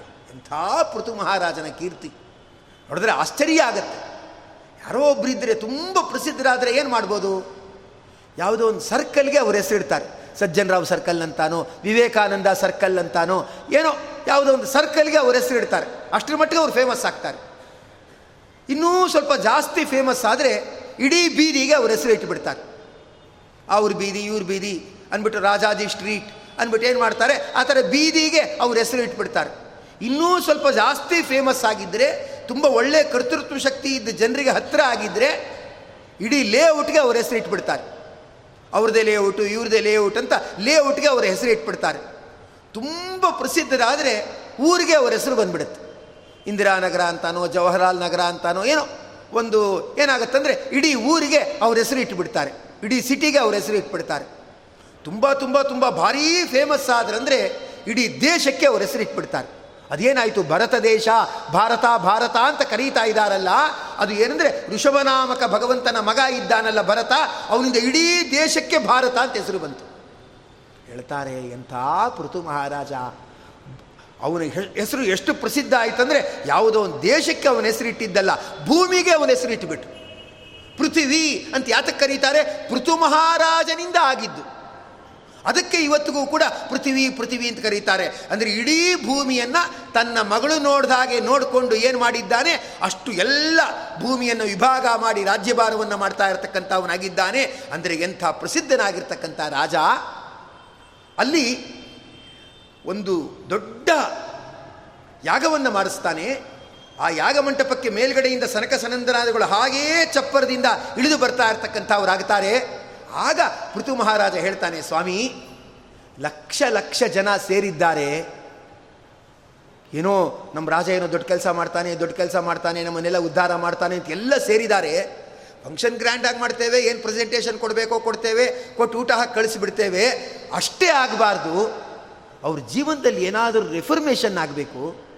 ಅದಕ್ಕೋಸ್ಕರ ಏನಾದರೂ ಒಂದು ಉಪದೇಶ ಮಾಡಿ ಸ್ವಾಮಿ. ಅಂತ ಕೇಳಿದಾಗ ಸನಕರ ಸನಂದನ ಸಂತೋಷಪಟ್ಟುಬಿಟ್ಟು ಅವ್ರು ಹೇಳ್ತಾರೆ, ನೋಡಪ್ಪ, ನೀನು ಒಂದು ಎರಡೇ ನಿಮಿಷ ಮಾತಾಡಿ ಅಂತ ಹೇಳಿದೀಯ? ನಾವು ಎರಡೇ ನಿಮಿಷ ಮಾತಾಡಬೇಕು. ಅದಕ್ಕೆ ಎರಡೇ ಎರಡು ಹೇಳ್ತಕ್ಕಂಥವನಾಗುತ್ತೇನೆ. ಮೋಕ್ಷಕ್ಕೆ ಹೋಗಬೇಕಾದ್ರೆ ಎರಡೇ ದಾರಿ. ಅಸಂಗ ಆತ್ಮವ್ಯತಿರಿಕ್ತ ವಸ್ತುನೀ ದೃಢಾರತಿ ನಿರ್ಗುಣೆ ಬ್ರಹ್ಮಣೇ ಚಯ ಅಂತ ಹೇಳ್ತಾ, ಅಸಂಗ ಆತ್ಮವ್ಯತಿರಿಕ್ತ ವಸ್ತುನಿ ಭಗವಂತನ ಬಿಟ್ಟು ಬೇರೆ ಕಡೆ ಅತೀ ಆಸಕ್ತಿ ಹಚ್ಕೋಬಾರ್ದು. ಯಾರೋ ಒಬ್ಬರು ತಮ್ಮ ಜೀವನದ ಸಂಗಾತಿ, ಅವರು ಹೊರಟೋಗ್ಬಿಟ್ರು ಅಂದ್ಬಿಟ್ಟು ತುಂಬ ತಲೆ ಕೆಟ್ಟವರಾಗಿ ಆಗಿ ಉತ್ಸಾಹವನ್ನೇ ಜೀವನದಲ್ಲಿ ಕಳ್ಕೊಂಡ್ಬಿಟ್ಟು ಸ್ನಾನ, ಊಟ, ತಿಂಡಿ ಎಲ್ಲ ಮಾಡೋದು ಬಿಟ್ಟು ಒಂಥರ ಮೂಲೆ ಗುಂಪಾದಾಗೆ ಮಂಕ ಕೌದವರಾಗಿ ಆಗ್ಬಿಟ್ಟಿದ್ರಂತೆ. ಇಸ್ಕಾನ್ ಫೌಂಡೇಶನ್ ಇದ್ದಾರಲ್ಲ ಸ್ವಾಮಿ ಪ್ರಭುಪಾದ, ಅತ್ಲಾ ಕಡೆಯವರು ರಾಧಾಸ್ವಾಮಿ ಅಂತ. ಅವ್ರು ಕರೆದು ಹೇಳಿದ್ರಂತೆ ಅವ್ರು ಹೊಟ್ಟೋದ್ರು ಅಂತಾನ? ಜೀವನದಲ್ಲಿ ದೊಡ್ಡ ಇದಾಗೋಯ್ತು ಅಂತಾನ? ಯೋಚನೆ ಮಾಡಬೇಡ. ಈ ಜಗತ್ತು ಚೇಂಜ್ ಆಗ್ತಾ ಇರುತ್ತೆ. ಇದು ಪರ್ಮನೆಂಟ್ ಅಲ್ಲ. ಇದು ಚೇಂಜ್ ಆಗ್ತಾ ಇರುತ್ತೆ. ಚೇಂಜ್ ಆಗ್ತಾ ಇರೋ ಜಗತ್ತು ಬಗ್ಗೆ ಅತೀ ತಲೆ ಕೆಡಿಸ್ಕೋಬೇಡ. ಯಾವುದೋ ಒಂದು ಜಾಗದಿಂದ ಇನ್ನೊಂದು ಜಾಗಕ್ಕೆ ಹೋಗ್ಬೇಕಂದ್ರೆ ಬಸ್ ಹತ್ಕೋಬೇಕು ಅಂತ ಉದ್ದೇಶ ಇಟ್ಕೋ. ಅದೇ ಕಂಡಕ್ಟರ್ ಇರಬೇಕು ಅಂತ ಉದ್ದೇಶ ಇಟ್ಕೋಬೇಡ. ಅಲ್ವಾ? ಬಸ್ ಇದೆಯಾ? ಹತ್ಕೊಂಡು ಹೋಗ್ತೀನಿ ಅದೇ ಕಂಡಕ್ಟರ್ ಇದ್ರೆ ಮಾತ್ರ ಹತ್ತೀನಿ. ಇಲ್ಲದೇ ಇದ್ರೆ ಹತ್ತಲ್ಲ. ಅನ್ಕೋಬೇಡ. ಈ ಜಗತ್ತೆಲ್ಲ ಬದಲಾವಣೆ ಆಗ್ತಾ ಇರುತ್ತೆ. ಇದು ಟ್ರಾನ್ಸಿಟರಿ ವರ್ಲ್ಡ್ ಇದರಲ್ಲಿ ಅತೀ ಅಟ್ಯಾಚ್ಮೆಂಟ್ ಇಟ್ಕೋಬೇಡ. ನಿನಗೂ ಭಗವಂತನಿಗೂ ಸಂಬಂಧ ತಪ್ತಾ ಯೋಚನೆ ಮಾಡಬೇಕು. ಅದಿಲ್ವಾ? ಅತೀ ಯೋಚನೆ ಮಾಡೋಕ್ಕೆ ಹೋಗಬಾರ್ದು. ಏನು ಕರ್ತವ್ಯ ಮಾಡಬೇಕೋ, ಏನು ಪ್ರೀತಿ ತೋರಿಸ್ಬೇಕೋ ತೋರಿಸು. ಅತೀ ಹಚ್ಕೊಳ್ಳೋಕೆ ಹೋಗಬಾರ್ದು. ಅಂದ್ರಂತೆ, ಆಮೇಲೆ ಅವರು ಆತ್ಮಹತ್ಯೆ ಮಾಡ್ಕೊಳ್ಳೋದು ಬಿಟ್ಟು, ಓಹೋ, ಜಗತ್ತಿನ ಸ್ವಭಾವ ಹೀಗೆ ಅಂತ ತಿಳ್ಕೊಂಡ್ರಂತೆ. ತಿಳ್ಕೊಂಡು ಆ ದಾರಿಗೆ ಬಂದರಂತೆ. ಸನಕ ಸನಂದನಾದಿಗಳೆಲ್ಲ ಹೇಳ್ತಾರೆ. ಪೃಥು ಮಹಾರಾಜನಿಗೆ ಅವನ ದೇಶದ ಪ್ರಜೆಗಳಿಗೆಲ್ಲ ಹೇಳ್ತಾರೆ. ಭಗವಂತನನ್ನು ಬಿಟ್ಟು ಬೇರೆ ಕಡೆ ಅತಿಯಾದ ಆಸಕ್ತಿ ಹಚ್ಕೊಳ್ಬಾರ್ದು. ಯಾವುದೋ ಬಾಡಿಗೆ ಮನೆಗೆ ಹೋಗಿರ್ತೇವೆ, ಬಾಡಿಗೆ ಮನೇಲಿ ಇರ್ತೇವೆ. ಬಾಡಿಗೆ ಮನೇಲಿದ್ದಾಗ ಬಾವಿ ತೋಡಿಸೋ ಕೆಲಸ ಮಾಡಬಾರ್ದು. ಸ್ವಂತ ಮನೆ ಆದರೆ ಬಾವಿ ತೋಡಿಸೋ ಕೆಲಸ ಮಾಡಬೇಕು. ಯಾವಾಗಲೂ ನೀರು ಬರ್ತಾ ಇರುತ್ತೆ ಪರ್ಮನೆಂಟಾಗಿ ಇಲ್ಲಿರ್ತೀವಿ ಅಂತ ಮಾಡಬೇಕು. ಬಾಡಿಗೆ ಮನೆಗೆ ಹೋಗಲ್ಲಿ ಬಾವಿ ತೋರಿಸೋ ಕೆಲಸ ಯಾಕೆ ಮಾಡಬೇಕು? ಮಾಡಬೇಕಾದ್ದಿಲ್ಲ. ಹಾಗೆ ಅನಿತ್ಯವಾದ ಈ ಜಗತ್ತಲ್ಲಿ ಅತೀ ಆಸಕ್ತಿ ಬೇಡ. ಎಷ್ಟು ಬೇಕೋ ಅಷ್ಟಿರಲಿ. ದೃಢಾರತಿ ಬ್ರಹ್ಮಣಿ ನಿರ್ಗುಣೇ ಚಯಾ ಆ, ಏನು ಪ್ರಾಕೃತ ಸಂಬಂಧ ಇಲ್ಲದ ಭಗವಂತ ಇದ್ದಾನೆ, ಅವನಲ್ಲಿ ದೃಢವಾದ ಭಕ್ತಿ ಮಾಡಬೇಕು ಅಂತ ಹೇಳ್ತಾರೆ. ಆ ಪ್ರಜೆಗಳೆಲ್ಲ ಅದನ್ನು ಕೇಳಿ ತಿಳ್ಕೊಳ್ತಾರೆ ಅಂತ ಅದನ್ನು ಅಲ್ಲಿ ತಿಳಿಸಿ ಹೇಳ್ತಕ್ಕಂಥವರಾಗಿದ್ದಾರೆ. ಐದನೇ ಸ್ಕಂದದಲ್ಲಂತೂ ವಿಶೇಷವಾಗಿ ಸೃಷ್ಟಿಯ ಬಗ್ಗೆ ಎಲ್ಲ ತಿಳಿಸ್ತಾ ಇರತಕ್ಕಂಥವರಾಗಿದ್ದಾರೆ. ಋಷಭನಾಮಕ ಭಗವಂತ ಮತ್ತೊಂದು ತತ್ವವನ್ನು ತನ್ನ ಮಗನಾದ ಭರತನಿಗೆ ತಿಳಿಸ್ತಾ ಎಲ್ಲ ಹೇಳ್ತಾನೆ. ನೋಡಿ, ನಾವು ನಮ್ಮ ಹೆಂಡತಿ ಅಂತ ಹೆಂಡತಿಯನ್ನು ಹಚ್ ಅಂತೇವೆ. ನಮ್ಮ ಮಕ್ಕಳು ಅಂತೇವೆ, ನಮ್ಮ ಸಹೋದರರು ಅಂತೇವೆ, ನಮ್ಮ ಮನೆ, ನನ್ನ ಇದು ಅಂತ ಎಲ್ಲ ಅಂತೇವೆ. ಇದೆಲ್ಲ ಯಾತಕ್ಕೆ ಸಂಬಂಧಪಟ್ಟಿದ್ದು ದೇಹಕ್ಕೆ?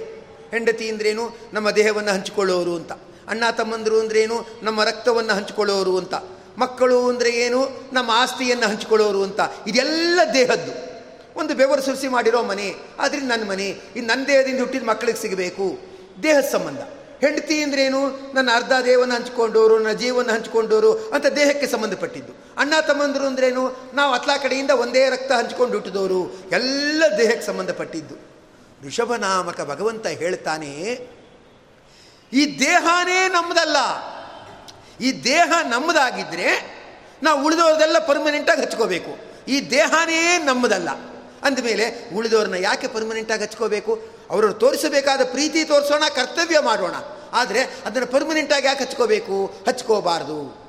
ದೇಹ ಯಾಕೆ ನಮ್ಮದಲ್ಲ ಯಾವುದು ನಮ್ಮದು ಯಾವುದು ನಾವು ಹೇಳ್ದಾಗ ಕೇಳುತ್ತೋ ಅದು ನಮ್ಮದು ನಾವು ಸಾಕ್ತಾ ಇದ್ದೀವಲ್ಲ ನಾಯಿ, ಅದು ನಮ್ಮದು ಯಾಕೆಂದರೆ ಬೊಗಳು ಅಂದರೆ ಬೊಗಳುತ್ತೆ. ಬೊಗಳು ಬೇಡ ಅಂದರೆ ಬೊಗಳಲ್ಲ.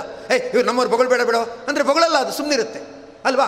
ನಾವು ಹೇಳ್ದಾಗ ಕೇಳೋದ್ರಿಂದ ನಾಯಿ ನಮ್ಮದು ಈ ದೇಹ ನಾವು ಹೇಳ್ದಾಗ ಕೇಳಲ್ಲ. ಅಲ್ವಾ? ಆರೋಗ್ಯವಾಗಿರು, ಅಂದರೆ ಆರೋಗ್ಯವಾಗಿರಲ್ಲ. ಗಲಾಟೆ ಮಾಡ್ತಾ ಇರುತ್ತೆ ಅದು. ಅಂದಮೇಲೆ ನಾವು ಹೇಳ್ದಾಗ ಕೇಳಲ್ಲ, ಅಂದಮೇಲೆ ಇದು ನಮ್ಮದಲ್ಲ ನಮ್ಮದಲ್ಲದರ ಬಗ್ಗೆ ನಮ್ಮದು ನಮ್ಮದು ಅಂತ ತಿಳ್ಕೊಂಡು, ಅತಿಯಾದ ಅಭಿಮಾನ ಮಾಡಿಕೊಂಡು ಯಾಕೆ ಮಾಡಬೇಕು? ನಾಯಂ ದೇಹ. ದೇಹ ಬಾಜಾಮೃಲೋಕೆ ಕಷ್ಟಾನ್ ಕಾಮಾನ್ ಅರ್ಹತೆ ವಿಡ್ಭುಜಾಮ್ಯೇ. ಆದ್ದರಿಂದ ಏನು ಮಾಡಬೇಕಂದ್ರೆ ಈ ದೇಹ ಇಟ್ಕೊಂಡು ಪುಣ್ಯವನ್ನು ಸಂಪಾದನೆ ಮಾಡಬೇಕು. ಆಗ ಏನಾಗುತ್ತೆ ಅಂದರೆ ಅದು ನಿತ್ಯವಾಗಿ ಇರುತ್ತೆ ಅಂತ ಋಷಭನಾಮಕ ಭಗವಂತ ಆ ಸಂದೇಶವನ್ನು ಕೊಟ್ಟಿರತಕ್ಕಂಥವನಾಗಿದ್ದಾನೆ ಅಂತ ಹೇಳಿ ಮತ್ತೆ ಇಪ್ಪತ್ತೆಂಟು ವಿಧವಾದ ನರಕಗಳನ್ನು ಐದನೇ ಸ್ಕಂದದಲ್ಲಿ ತಿಳಿಸ್ತಾರೆ. ತಕ್ಷಣ ಪರೀಕ್ಷಿತ ಕೇಳ್ತಾನೆ, ಸ್ವಾಮಿ ನರಕ ಅಂದ ತಕ್ಷಣ ಗಾಬರಿ ಆಗತ್ತೆ, ಎದೆ ಡವಡವ ಅನ್ನತ್ತೆ, ನರಕ ಅಂತಂತೀರಲ್ಲ ಆ ನರಕದಿಂದ ಪಾರಾಗಕ್ಕೆ ಉಪಾಯ ಇಲ್ವಾ? ನರಕ ಅನುಭವಿಸ್ಲೇಬೇಕಾ? ವಿಲವಿಲ ಅಂತ ಒದ್ದಾಡಲೇಬೇಕಾ? ಅಂತ ಕೇಳ್ತಾನೆ. ನಕ್ಕು ಬಿಟ್ಟು ಶುಕಾಚಾರ್ಯ ಹೇಳ್ತಾರೆ, ಪರೀಕ್ಷಿತ, ರೋಗ ಬಂದರೆ ಸಾಯಲೇಬೇಕಾ? ಸಾಯ್ಬೇಕಾಗಿಲ್ಲ. ಈಗ ರೋಗ ಬಂದವರೆಲ್ಲ ಸಾಯ್ತಾರ? ಸಾಯಲ್ಲ. ರೋಗ ಬಂದರೆ ಏನು ಮಾಡಿದ್ರಾಯ್ತು? ಟ್ಯಾಬ್ಲೆಟ್ ತೊಗೊಂಡ್ರಾಯ್ತು. ವೈದ್ಯರ ಹತ್ರ ಹೋಗಿ ಔಷಧಿ ತೊಗೊಂಡ್ರಾಯ್ತು. ಸಾಯಲ್ಲ. ಬದುಕಬೋದು ಪಾಪ ಮಾಡಿದವರೆಲ್ಲ ನರಕಕ್ಕೆ ಹೋಗಬೇಕು ಅಂತಿಲ್ಲಪ್ಪ. ಪಾಪ ಮಾಡಿದವ್ರಿಗೆ ನರಕ ಅಂತಲ್ಲ. ಅದಕ್ಕೆ ಅನುಗುಣವಾದ ಪ್ರಾಯಶ್ಚಿತ್ತ ಮಾಡ್ಕೊಂಬಿಟ್ರೆ ಆಯಿತು. ಪ್ರಾಯಶ್ಚಿತ್ತ ಮಾಡ್ಕೊಂಬಿಟ್ರೆ ನರಕಕ್ಕೆ ಹೋಗುವ ಪ್ರಸಂಗ ಅದು ಬರೋದಿಲ್ಲ ಪ್ರಾಯಶ್ಚಿತ್ತ ಅಂದರೆ ಯಾವುದು? ಪ್ರಾಯಶ್ಚಿತ್ತಂ ಹಿ ತಸ್ಯೋಕ್ತಂ. ಹರಿಸಂ ಸಂಸ್ಮರಣಂ ಪರಂ. ಭಗವಂತನ ಸ್ಮರಣೆ ಮಾಡೋದೇ ಪ್ರಾಯಶ್ಚಿತ್ತ ಅನ್ನೋ ತತ್ವವನ್ನು ಹೇಳ್ತಾರೆ. ದೊಡ್ಡ ಪಾಪ ಪರಿಹಾರ ಆಗಲಿ ಅಂತ ಒಳ್ಳೆ ಪುರೋಹಿತರನ್ನ ಇಟ್ಕೊಂಡು ಲಕ್ಷಾಂತರ ಖರ್ಚು ಮಾಡಿ ಹೋಮ ಮಾಡಿರ್ತಾರೆ. ಸದ್ಯ ಚೆನ್ನಾಗಾಯ್ತಾ? ಪೂರ್ಣಾಹುತಿ ಎಲ್ಲ ಆಯ್ತಾ? ಸದ್ಯ ಎಲ್ಲ ಪಾಪ ಪರಿಹಾರ ಆಗುತ್ತಾ? ಇನ್ನೇನು ಪಾಪ ಇಲ್ವಾ? ಅಂತೆಲ್ಲ ಕೇಳಿರ್ತಾರೆ. ಪುರೋಹಿತರು, ಹೌದು ಹೌದು ಅಂತೆಲ್ಲ ಅಂದಿರ್ತಾರೆ. ಆದರೆ ಪುರೋಹಿತರಿಗೆ ಗೊತ್ತು. ಈಗ ಆಪ್ರೇಷನ್ ಸರಿಯಾಗಿದೆಯೋ ಇಲ್ವೋ ಅಂತ, ಪರವಾಗಿಲ್ಲ ಬಿಡ್ರಿ, ನಿಮಗೆಲ್ಲ ವಾಸಿಯಾಗಿದೆ ಅಂತ ಡಾಕ್ಟ್ರು, ರೋಗಿಗೆ ಹೇಳಿದ್ರು ಕೂಡ ಆ ಡಾಕ್ಟ್ರಿಗೆ ಗೊತ್ತಿರುತ್ತೆ. ಹಂಡ್ರೆಡ್ ಪರ್ಸೆಂಟ್ ಸಕ್ಸಸ್ಫುಲ್ಲಾ? ಏಯ್ಟಿ ಫೈವ್ ಪರ್ಸೆಂಟ್ ಸಕ್ಸಸ್ಸಾ? ಅಂತ ಗೊತ್ತಿರುತ್ತೆ. ಪುರೋಹಿತರಿಗೆ ಗೊತ್ತಿರುತ್ತೆ. ನಾವು ಮಾಡಿದ ಹೋಮದಿಂದ ಪಾಪ ಪರಿಹಾರ ಆಗಿರಲ್ಲ. ಯಾಕೆ ಅಂದರೆ ಅದರಲ್ಲಿ ಅನೇಕ ಲೋಪದೋಷಗಳಿರುತ್ತೆ. ಮಂತ್ರದ್ದೇ ಲೋಪದೋಷಗಳಿರುತ್ತೆ. ಅಥವಾ ಆಹಾರ ಪದಾರ್ಥಗಳೇ ಸರಿ ಇರಲ್ಲ ತುಪ್ಪ ಮೊದಲಾದವುಗಳು. ಅದರಿಂದ ಎಲ್ಲೋ ಲೋಪದೋಷಗಳಿರುತ್ತೆ. ಅದಕ್ಕೆ ಅವರೇ ಹೇಳ್ತಾರೆ, ಎಲ್ಲೆಲ್ಲ ಲೋಪದೋಷಗಳಿರುತ್ತೆ? ಅದಕ್ಕೊಂದು ಕೆಲಸ ಮಾಡಿ ಸರ್ವ ಸರ್ವಲೋಪದೋಷ ಪ್ರಾಯಶ್ಚಿತ್ತಾತಂ ನಾಮತ್ರೇ ಜಪಂ ಕರಿಷ್ಯೆ ಅಂತೇಳಿ ಅಚ್ಯುತಾಯನ್ಮ ಅನಂತಾಯನ್ಮ ಅನಂತಾಯ ನಮಃ, ಗೋವಿಂದಾಯ ನಮಃ ಅಂತೇಳಿ ಅಂತ ಹೇಳಿಸ್ತಾರೆ. ಅಂದರೆ ಪುರೋಹಿತರಿಗೆ ಗೊತ್ತು. ಈ ಕರ್ಮದಿಂದ ಪಾಪ ಪರಿಹಾರ ಆಗೋದಲ್ಲ, ಲೋಪದೋಷಗಳು ಪರಿಹಾರ ಆಗೋದು ಭಗವಂತನ ನಾಮಸ್ಮರಣೆಯಿಂದ ಅಂತ ಅವರಿಗೆ ಗೊತ್ತು. ಆದ್ದರಿಂದ ಭಗವಂತನ ನಾಮಸ್ಮರಣೆಗೆ ಅಷ್ಟು ವಿಶೇಷವಾಗಿರ್ತಕ್ಕಂಥ ಶಕ್ತಿ ಇದೆ. ಅದರಿಂದ ಭಕ್ತಿಯಿಂದ ಭಗವಂತನ ನಾಮಸ್ಮರಣೆ ಮಾಡಿದರೆ ಮಾಡಿದ ಪಾಪಗಳಿಗೆಲ್ಲ ಪರಿಹಾರ ಆಗುತ್ತೆ. ನೀವೇನಾದರೂ ದೊಡ್ಡ ಪಾಪ ಮಾಡಿದ್ದೀರಾ? ಹಾಗಾದರೆ ಭಗವಂತನ ನಾಮಸ್ಮರಣೆಯನ್ನು ಭಕ್ತಿಯಿಂದ ಮಾಡಿ.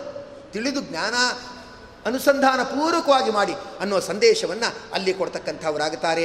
ಏಳನೇ ಸ್ಕಂದದಲ್ಲಂತೂ ತಂದೆಗೂ ಮಗನಿಗೂ ಆಗೋ ಭಾರೀ ಕಡಾಕಡಿ ಜಗಳ. ಅದು ಏನೋ ಏನು ಜಗಳ ಎಷ್ಟೊತ್ತಾದರೂ ಹರಿಯಲ್ಲ ಅಂತಾರಲ್ಲ, ಆ ಥರ ಭಾರೀ ಜಗಳ. ಅದರಲ್ಲಿ ಏನಾಯಿತು ಅಂದರೆ, ದೇವರಿದಾನೆ ಅಂತ ಪ್ರಹ್ಲಾದ, ದೇವರಿಲ್ಲ ಏನಿಲ್ಲ, ಎಲ್ಲ ನಾನೇ ಅಂತ ಹಿರಣ್ಯಕಶ್ಪು ಅಂದರೆ ಇಂಥ ದ್ವಂದ್ವ ಯಾವಾಗಲೂ ನಡೀತಾ ಇರುತ್ತೆ. ಎಷ್ಟೇ ಕಷ್ಟ ಬರಲಿ ಭಗವಂತ ಇದ್ದಾನೆ ಅಂತ ನಂಬಬೇಕು. ಭಗವಂತನಿಗೆ ಶರಣಾಗಬೇಕು. ಶರಣಾದಾಗ ಏನಾಗುತ್ತಂದರೆ ಆ ಅಪಾರವಾಗಿ ಭಗವಂತ ಇದ್ದಾನೆ ಅಂತ ನಂಬಿದ್ರೆ ಆಗ ಭಗವಂತ ಅವರಿಗೆ ಒಲಿತಾನೆ, ಒಲಿದು ಅನುಗ್ರಹವನ್ನು ಮಾಡ್ತಾನೆ ಅಂತ ಐದು ವರ್ಷದ ಬಾಲಕನಾಗಿ ಪ್ರಹ್ಲಾದ ರಾಜರು ಜಗತ್ತಿಗೆ ತಿಳಿಸ್ತಾ ಇರ್ತಕ್ಕಂಥವರಾಗಿದ್ದಾರೆ ಅಂಥೇಳಿ ಮತ್ತು ಎಂಟನೇ ಸ್ಕಂದದಲ್ಲಿ ಅನೇಕ ಅಮೃತ ಮಥನ ಮೊದಲಾದ ಸಂದರ್ಭಗಳನ್ನು ತಿಳಿಸಿ ಹೇಳ್ತಕ್ಕಂಥವರಾಗುತ್ತಾರೆ. ಆಮೇಲೆ ಒಂಬತ್ತನೇ ಸ್ಕಂದದಲ್ಲಿ ರಾಜರೂ ಮೊದಲಾದವರುಗಳು ಹೇಗೆ ಇರತಕ್ಕಂಥವರಾಗಿದ್ದರು ಅಂಥೇಳಿ ಆ ರಾಜರುಗಳ ದಿವ್ಯವಾಗಿರ್ತಕ್ಕಂಥ ಚರಿತ್ರೆ ಏನಿದೆ ಅದನ್ನೆಲ್ಲ ಹೇಳ್ತಾರೆ. ಹೇಳಿ ಹತ್ತನೇ ಸ್ಕಂದದಲ್ಲಂತೂ ಕೃಷ್ಣ ಪರಮಾತ್ಮನ ಅದ್ಭುತವಾದ ಚರಿತ್ರೆ.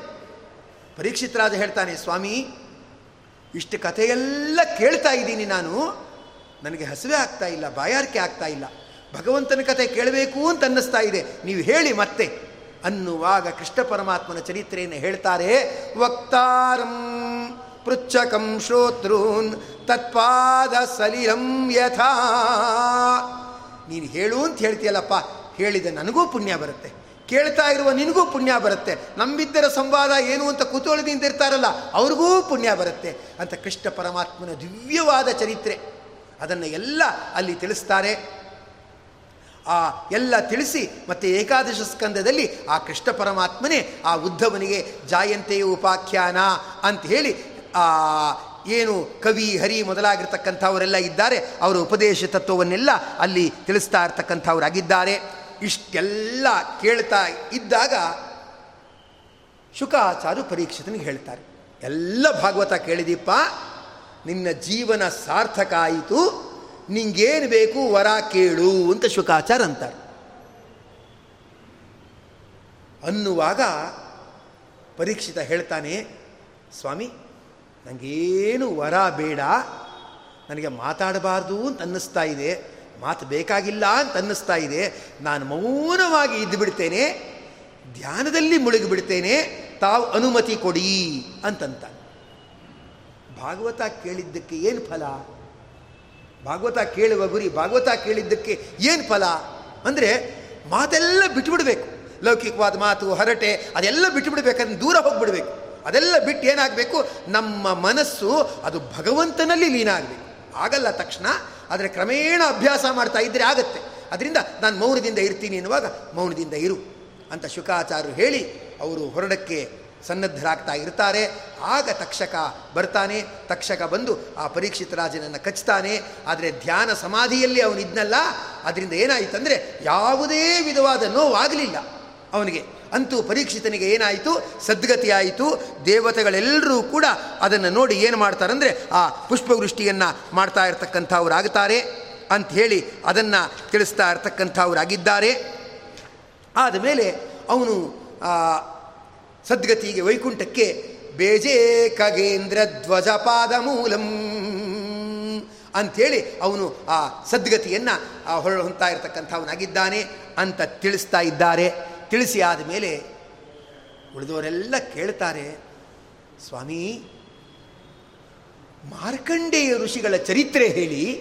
ಯಾಕಂದರೆ ಯಾವುದೇ ಗ್ರಂಥ ಯಾರೋ ಇದ್ದರು ಕತೆ ಕೇಳಿದ್ರು, ಸರ್ಪ ಬಂತು, ಕಚ್ತು, ಅವ್ರ ಪ್ರಾಣ ಹೋಯಿತು ಅಂತ ಅಷ್ಟೇ ಕೇಳಿಬಿಟ್ರೆ ಅದು ಮರಣದಲ್ಲಿ ಪರ್ಯವಸಾನ ಆದಾಗತ್ತೆ ಕತೆ ಕೆಳ ಪರೀಕ್ಷಿತ ಹೋದ ಅಂತ ಮರಣದಲ್ಲಿ ಪರ್ಯವಸಾನ ಆದಾಗತ್ತೆ ಹಾಗಾಗಬಾರದು, ಅದಕ್ಕೆ ಚಿರಂಜೀವಿಗಳಾದ ಮಾರ್ಕಂಡೇಯ ಋಷಿಗಳೇನಿದ್ದಾರೆ, ಅವರ ಚರಿತ್ರೆಯನ್ನು ಹೇಳಿ.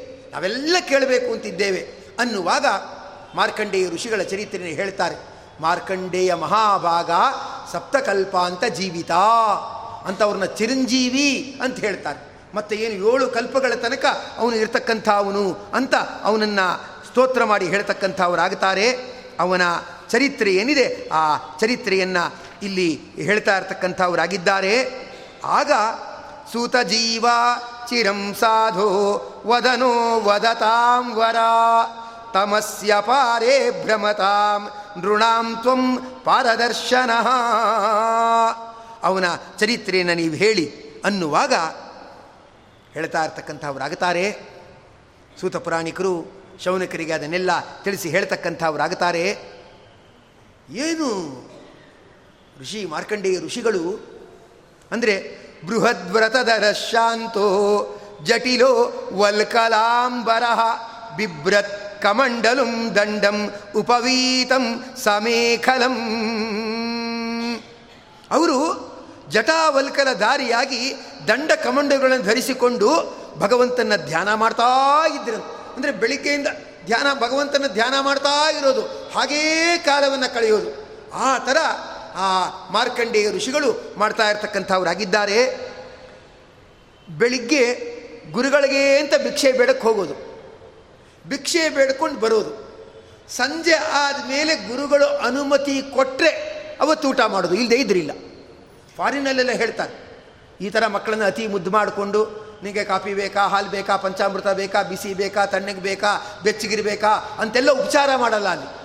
ಏನಂದರೆ ಮಕ್ಕಳನ್ನ ಬೆಳೆಸ್ಬಿಟ್ಟು ಸ್ವತಂತ್ರವಾಗಿ ಬಿಟ್ಬಿಡ್ತಾರೆ. ನೀನು ನೀನೇ ಮೇಂಟೈನ್ ಮಾಡ್ಕೋಬೇಕು ನಿನ್ನ ಜೀವನದ ಗುರಿ ನೀನೇ ನೋಡ್ಕೋಬೇಕು ಅಂತ ಬಿಟ್ಬಿಡ್ತಾರೆ.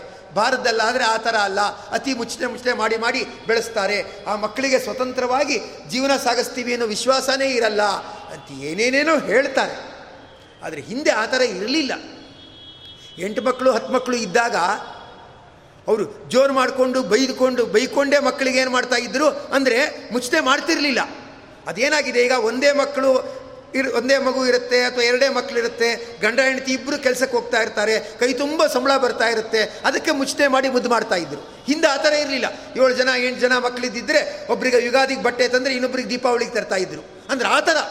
ಕಷ್ಟದಲ್ಲೇ ಎಲ್ಲರನ್ನೂ ಕೂಡ ಬೆಳೆಸ್ತಾ ಜವಾಬ್ದಾರಿ ಕೊಟ್ಟವ್ರನ್ನ ಹೀಗಿರು ಹೀಗಿರು ಅಂತಾನೆ ಬೆಳೆಸ್ತಾ ಇರ್ತಕ್ಕಂಥವ್ರಾಗಿದ್ದರು ಗುರುಕುಲ ಪದ್ಧತಿಯಲ್ಲಂತೂ ಅವನು ಓದಕ್ಕೆ ಬರ್ತಾನೆ ಅಂದರೆ ಕೆಲಸ ಮಾಡಿಕೊಂಡೇ ಬದುಕಬೇಕು.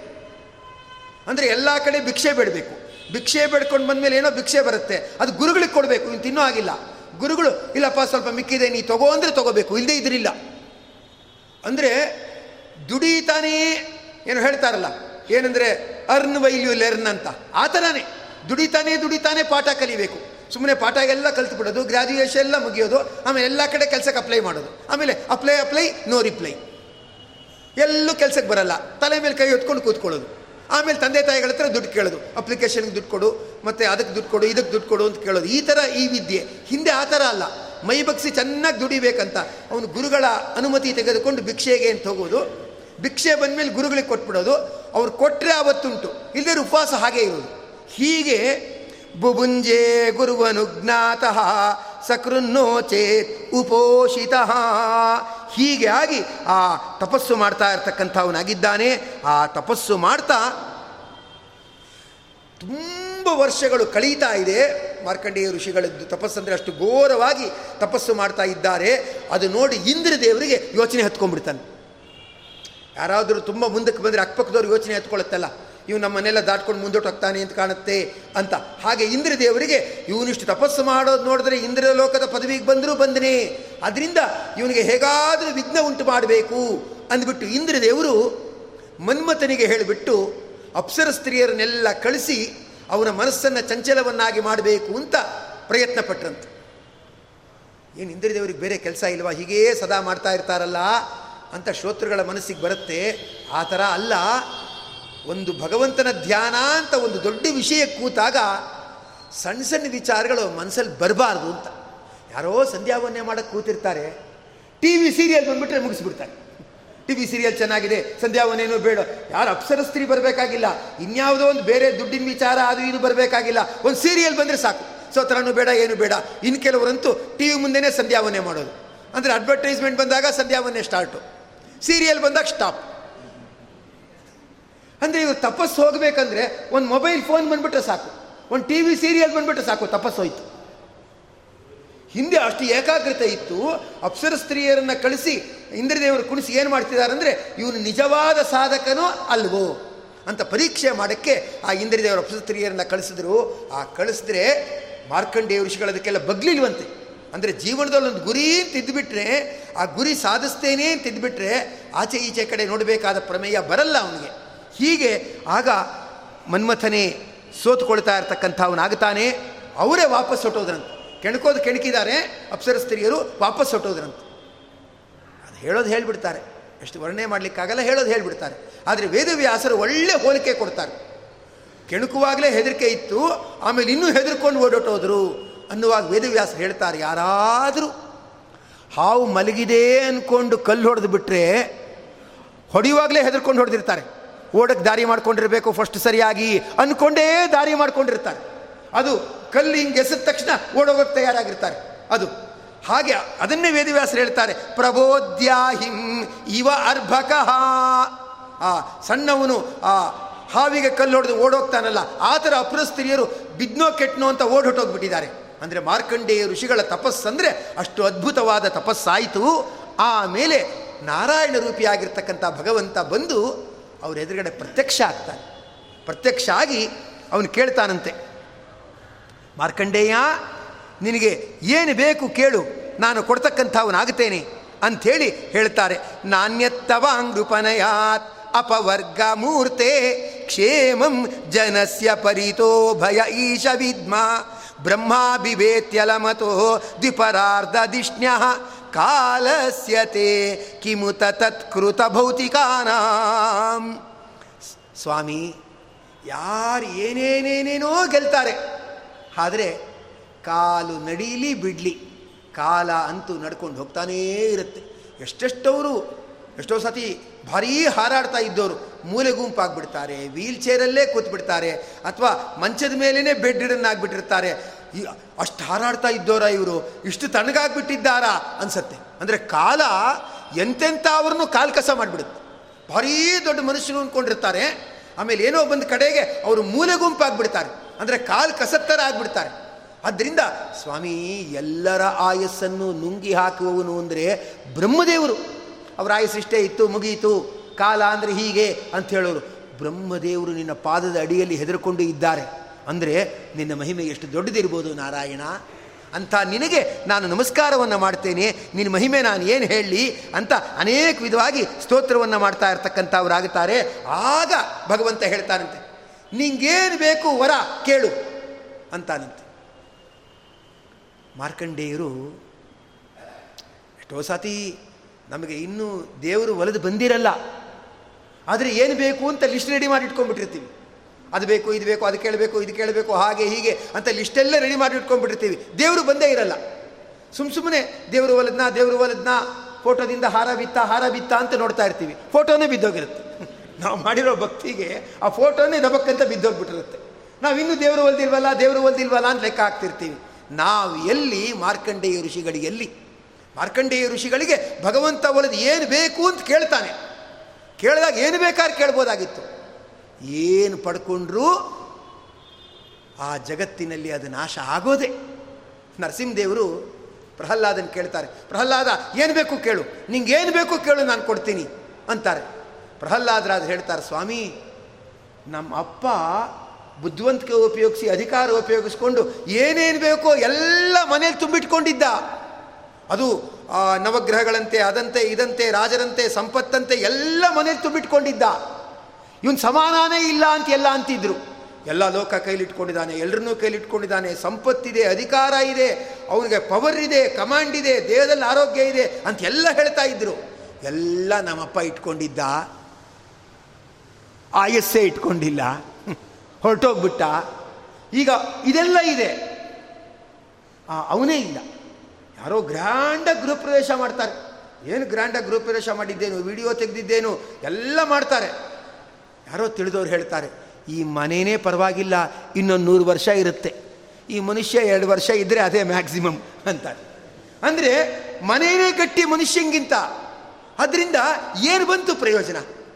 ಸ್ವಾಮಿ, ನನಗೇನು ಬೇಡ. ನೀನು ಏನು ವರ ಕೊಡಲಿ ಅಂತ ಹೇಳ್ತೀಯಲ್ಲ, ನೀನು ಮಹಿಮೆ ನೋಡಬೇಕು ಅಂತ ಆಸೆ. ನಿನ್ನ ಅಪಾರವಾದ ಮಹಿಮೆ. ಏನು ಜಗತ್ತನ್ನು ಸೃಷ್ಟಿ ಮಾಡೋದು, ಸ್ಥಿತಿ ಮಾಡೋದು, ಲಯ ಮಾಡೋದು, ಅಂದರೆ ಸಾಮಾನ್ಯನ ನಿನ್ನ ಮಹಿಮೆ ನೋಡಬೇಕು ಅಂತ ಆಸೆ. ಸ್ವಾಮಿ, ಪ್ರಳಯ ತೋರಿಸೋ ಸ್ವಾಮಿ. ನಿನ್ನ ಪ್ರಳಯ ಅಂದರೆ ಏನು? ಅದನ್ನು ತೋರಿಸು ಸ್ವಾಮಿ ಅಂತ ಹೇಳಿ ಅವರು ಕೇಳ್ತಕ್ಕಂಥವ್ರು ಆಗ್ತಾರೆ ಆಗ ಭಗವಂತ, ಆಗಲಿ ಬಿಡು ಆಗಲಿ ಬಿಡು ಅಂತ ಹೇಳಿ ಅದೃಶ್ಯನಾಗಿ ಬಿಡ್ತಾನಂತೆ. ಮಾರ್ಕಂಡ ಋಷಿಗಳು ಕೇಳೋದು ಕೇಳಿದ್ದೀನಿ. ಭಗವಂತ ಹೊರಟಿದ್ದಾನೆ. ಏನಾಗತ್ತೋ ಅವ್ನು ಚಿತ್ತಕ್ಕೆ ಬಂದಾಗ ಆಗಲಿ ಅಂದ್ಬಿಟ್ಟು ಸುಮ್ಮನಾಗಿಬಿಟ್ಟಿದ್ದಾರೆ ಬದರಿಯ ದಡದಲ್ಲಿ ಆಶ್ರಮ ಕಟ್ಕೊಂಡಿದ್ದಾರೆ. ಅದು ಹಿಮಾಲಯದ ಉತ್ತರ ಉತ್ತರ ಭಾಗ, ಅಲ್ಲಿ ಪುಷ್ಪಭದ್ರ ಅಂತ ನದಿ ಆಗಾಗ ಮಳೆ ಬರ್ತಾನೇ ಇರುತ್ತೆ.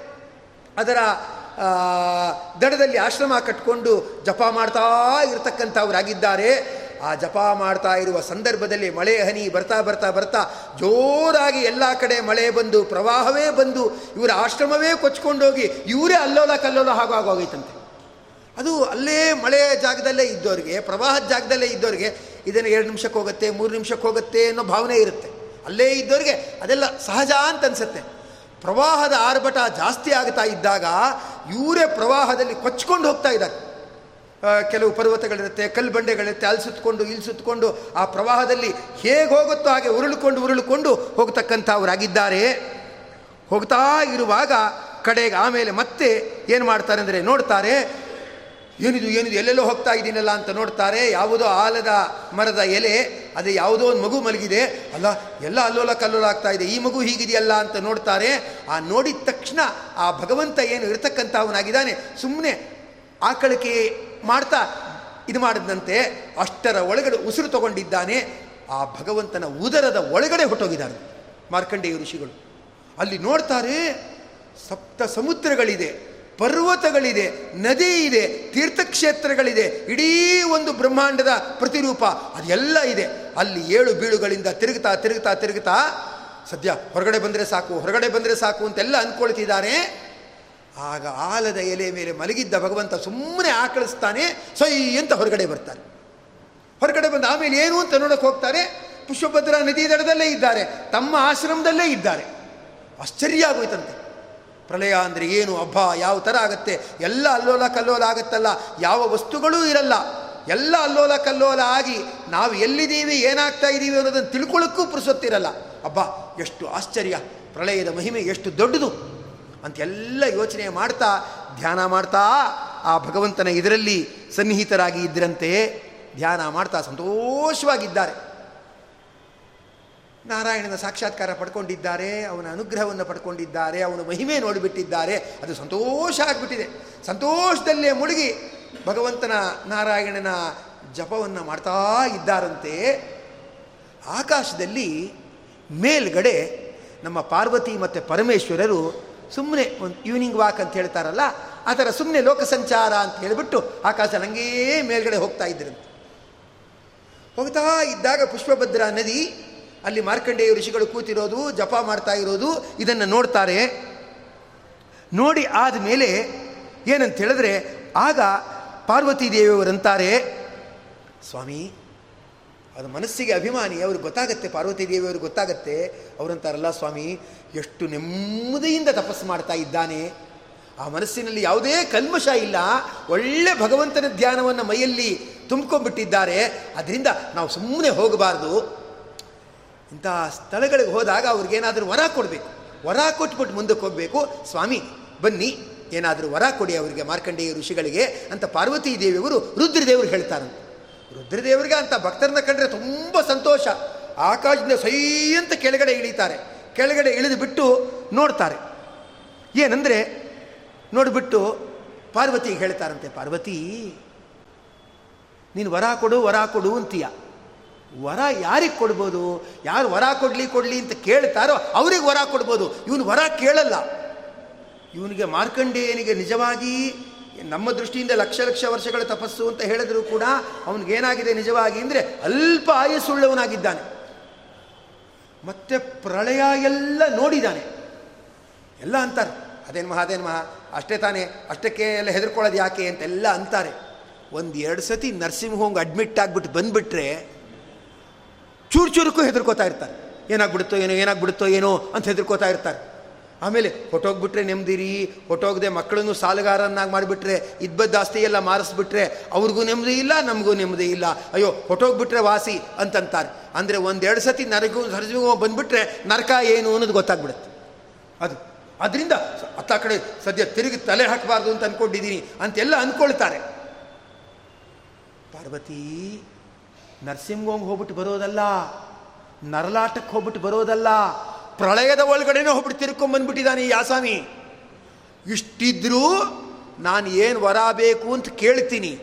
ಬದುಕಬೇಕು ಅಂತ ಕೇಳಲ್ಲ ನೋಡಬೇಕಾದ್ರೆ ಅಂದ್ರೆ. ಕೇಳದೇ ಇರೋಕ್ಕೆ ಸಾಧ್ಯನೇ ಇಲ್ಲ. ನೀ ಯಾರೊಬ್ರು ಎರಡು ಸತಿ ಒಬ್ಬ ನಿಮಗೇನು ಆಸೆ ಅಂದರೆ ಏನಿಲ್ಲ, ಗುಂಟ್ಕಲ್ಲಿದ್ದಾಗಿರಬೇಕು ಅಂತಾನೆ ಅಂತಾರೆ. ಇವನು ಅನ್ನಲ್ಲ, ಇವನು ಮನಸ್ಸಲ್ಲಿ ಬದುಕಬೇಕು ಅಂತ ಆಸೆ ಇಲ್ಲ ಅಂತಾರಂತೆ. ಇನ್ನು ಮಾತಾಡೇ ಇಲ್ಲ. ಅದೇಗ್ರಿ ನೀವು ಗ್ಯಾರಂಟಿಯಾಗಿ ಹೇಳ್ತೀರಾ? ಅಂದರೆ ರುದ್ರದೇವರು ಹೇಳ್ತಾರಂತೆ ನಾನು ಯಾಕೆ ವರ ಕೇಳ್ತಾನೆ ಅಂತ ಬಂದು ಎದುರುಗಡೆ ನಿಂತ್ಕೊಂಡಿಲ್ಲ.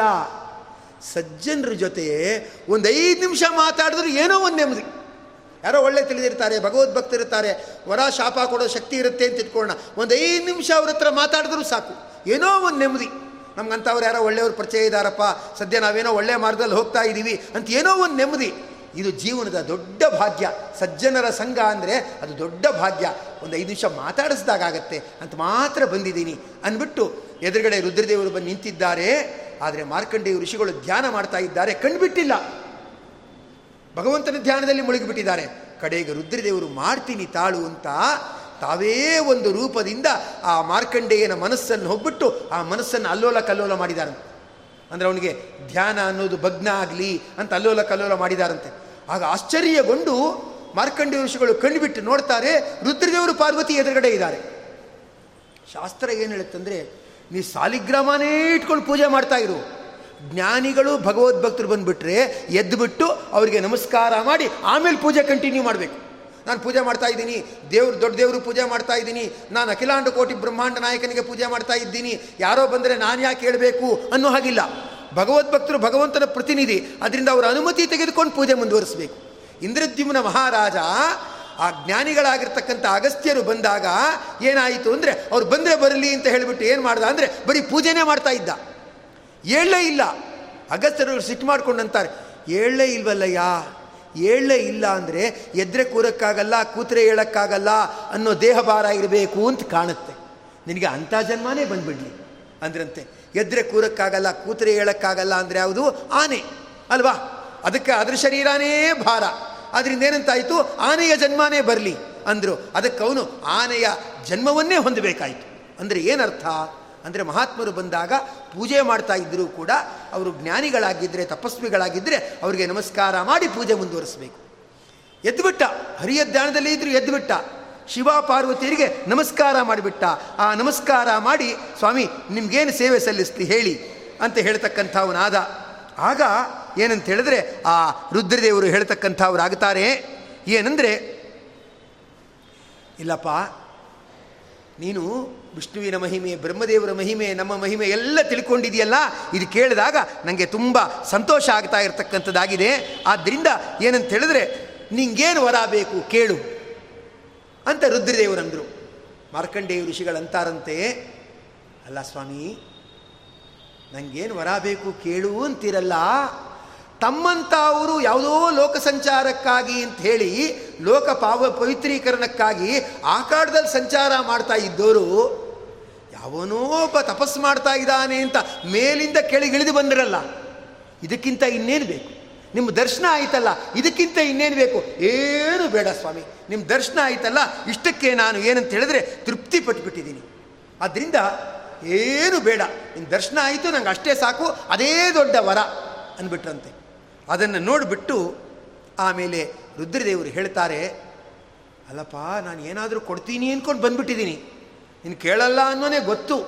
ಆದರೆ ನಾನು ನೋಡಾದ ಮೇಲೆ ನೀನೇನು ವರ ಕೇಳದೆ ಇದ್ದರೆ ಜನರಿಗೆ ಏನನ್ಸತ್ತಂದರೆ ಈ ದೇವತೆಗಳು, ರುದ್ರದೇವರು ಬರ್ತಾರೆ, ಹೋಗ್ತಾರೆ, ಅದೆಲ್ಲ ಕಟ್ಕೊಂಡು ನಮಗೇನ್ರಿ? ಅವ್ರಿಗೆ ವರ ಸಿಕ್ಕಿಲ್ಲ ಇನ್ನು ನಮಗೆಲ್ರಿ ಎಲ್ಲಿ ಸಿಗುತ್ತೆ? ಅಂತ ಯಾರಾದರೂ ಅಂದ್ಕೊಂಡ್ಬಿಡ್ತಾರೆ ಅದಕ್ಕೆ ನೀ ಕೇಳು ಬಿಡು, ನಾನು ವರ ಕೊಟ್ಬಿಡ್ತೀನಿ. ಅಂದ್ಬಿಟ್ಟು ಅವ್ರು ಹೇಳ್ತಾರೆ, ಏನಂದರೆ, ಕಲ್ಪದ ಕೊನೇ ತನಕ ನನಗೆ ಪೂರ್ಣ ಆಯುಷ್ಯ ಇರುತ್ತೆ. ಒಳ್ಳೆ ಪುಣ್ಯ ಇರುತ್ತೆ. ಅಪಾರವಾದ ಕೀರ್ತಿ ಇರುತ್ತೆ. ಆದ್ದರಿಂದ ನೀನೇನು ಯೋಚನೆ ಮಾಡಬೇಡ. ಅಂತ ಹೇಳುವಾಗ ತಕ್ಷಣ ಆ ಮಾರ್ಕಂಡೇಯ ಋಷಿಗಳು ನಗತಾ ಇರತಕ್ಕಂಥವರಾಗುತ್ತಾರೆ ನಡೆದುಕೊಂಡು ಆ ಭಗವಂತನ ಬಳಿಯಲ್ಲಿ ಆ ರುದ್ರದೇವರಿಗೆ ವಿಶೇಷವಾಗಿರ್ತಕ್ಕಂಥ ಒಂದು ಸತ್ಕಾರವನ್ನು ಮಾಡ್ತಕ್ಕಂಥವರಾಗುತ್ತಾರೆ ಮತ್ತೆ ಹೇಳ್ತಾರೆ, ಭಗವತ್ಯಚ್ಯುತಾಂ ಭಕ್ತಿಂ ತತ್ಪರೇಶು ತಥಾತ್ವಯಿ ಸ್ವಾಮಿ ನನಗೇನು ಬೇಡ. ಭಗವಂತನಲ್ಲಿ ಭಕ್ತಿ ಸದಾ ಇರಬೇಕು.